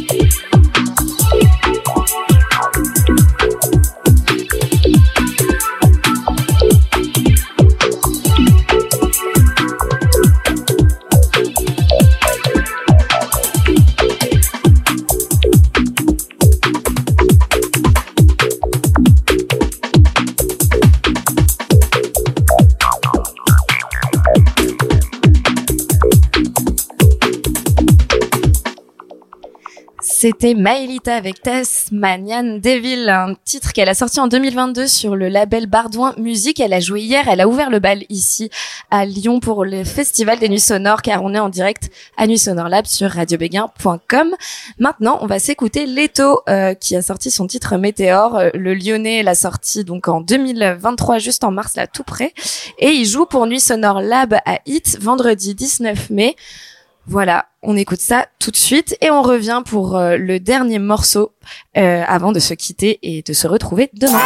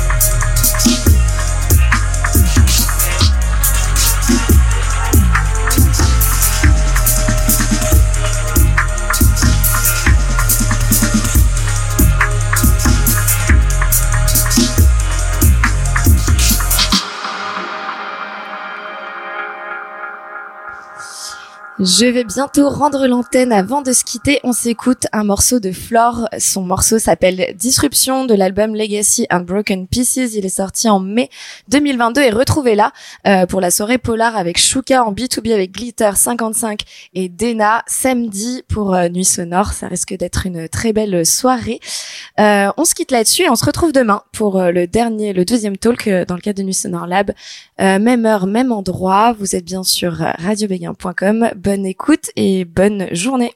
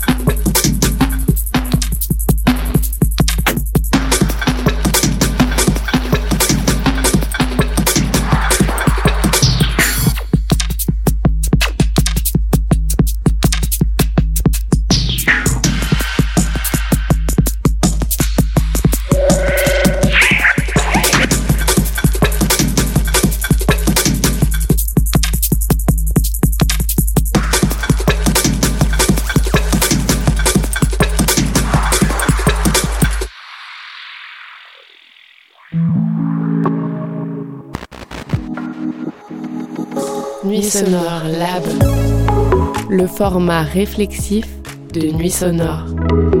Porté par European Lab.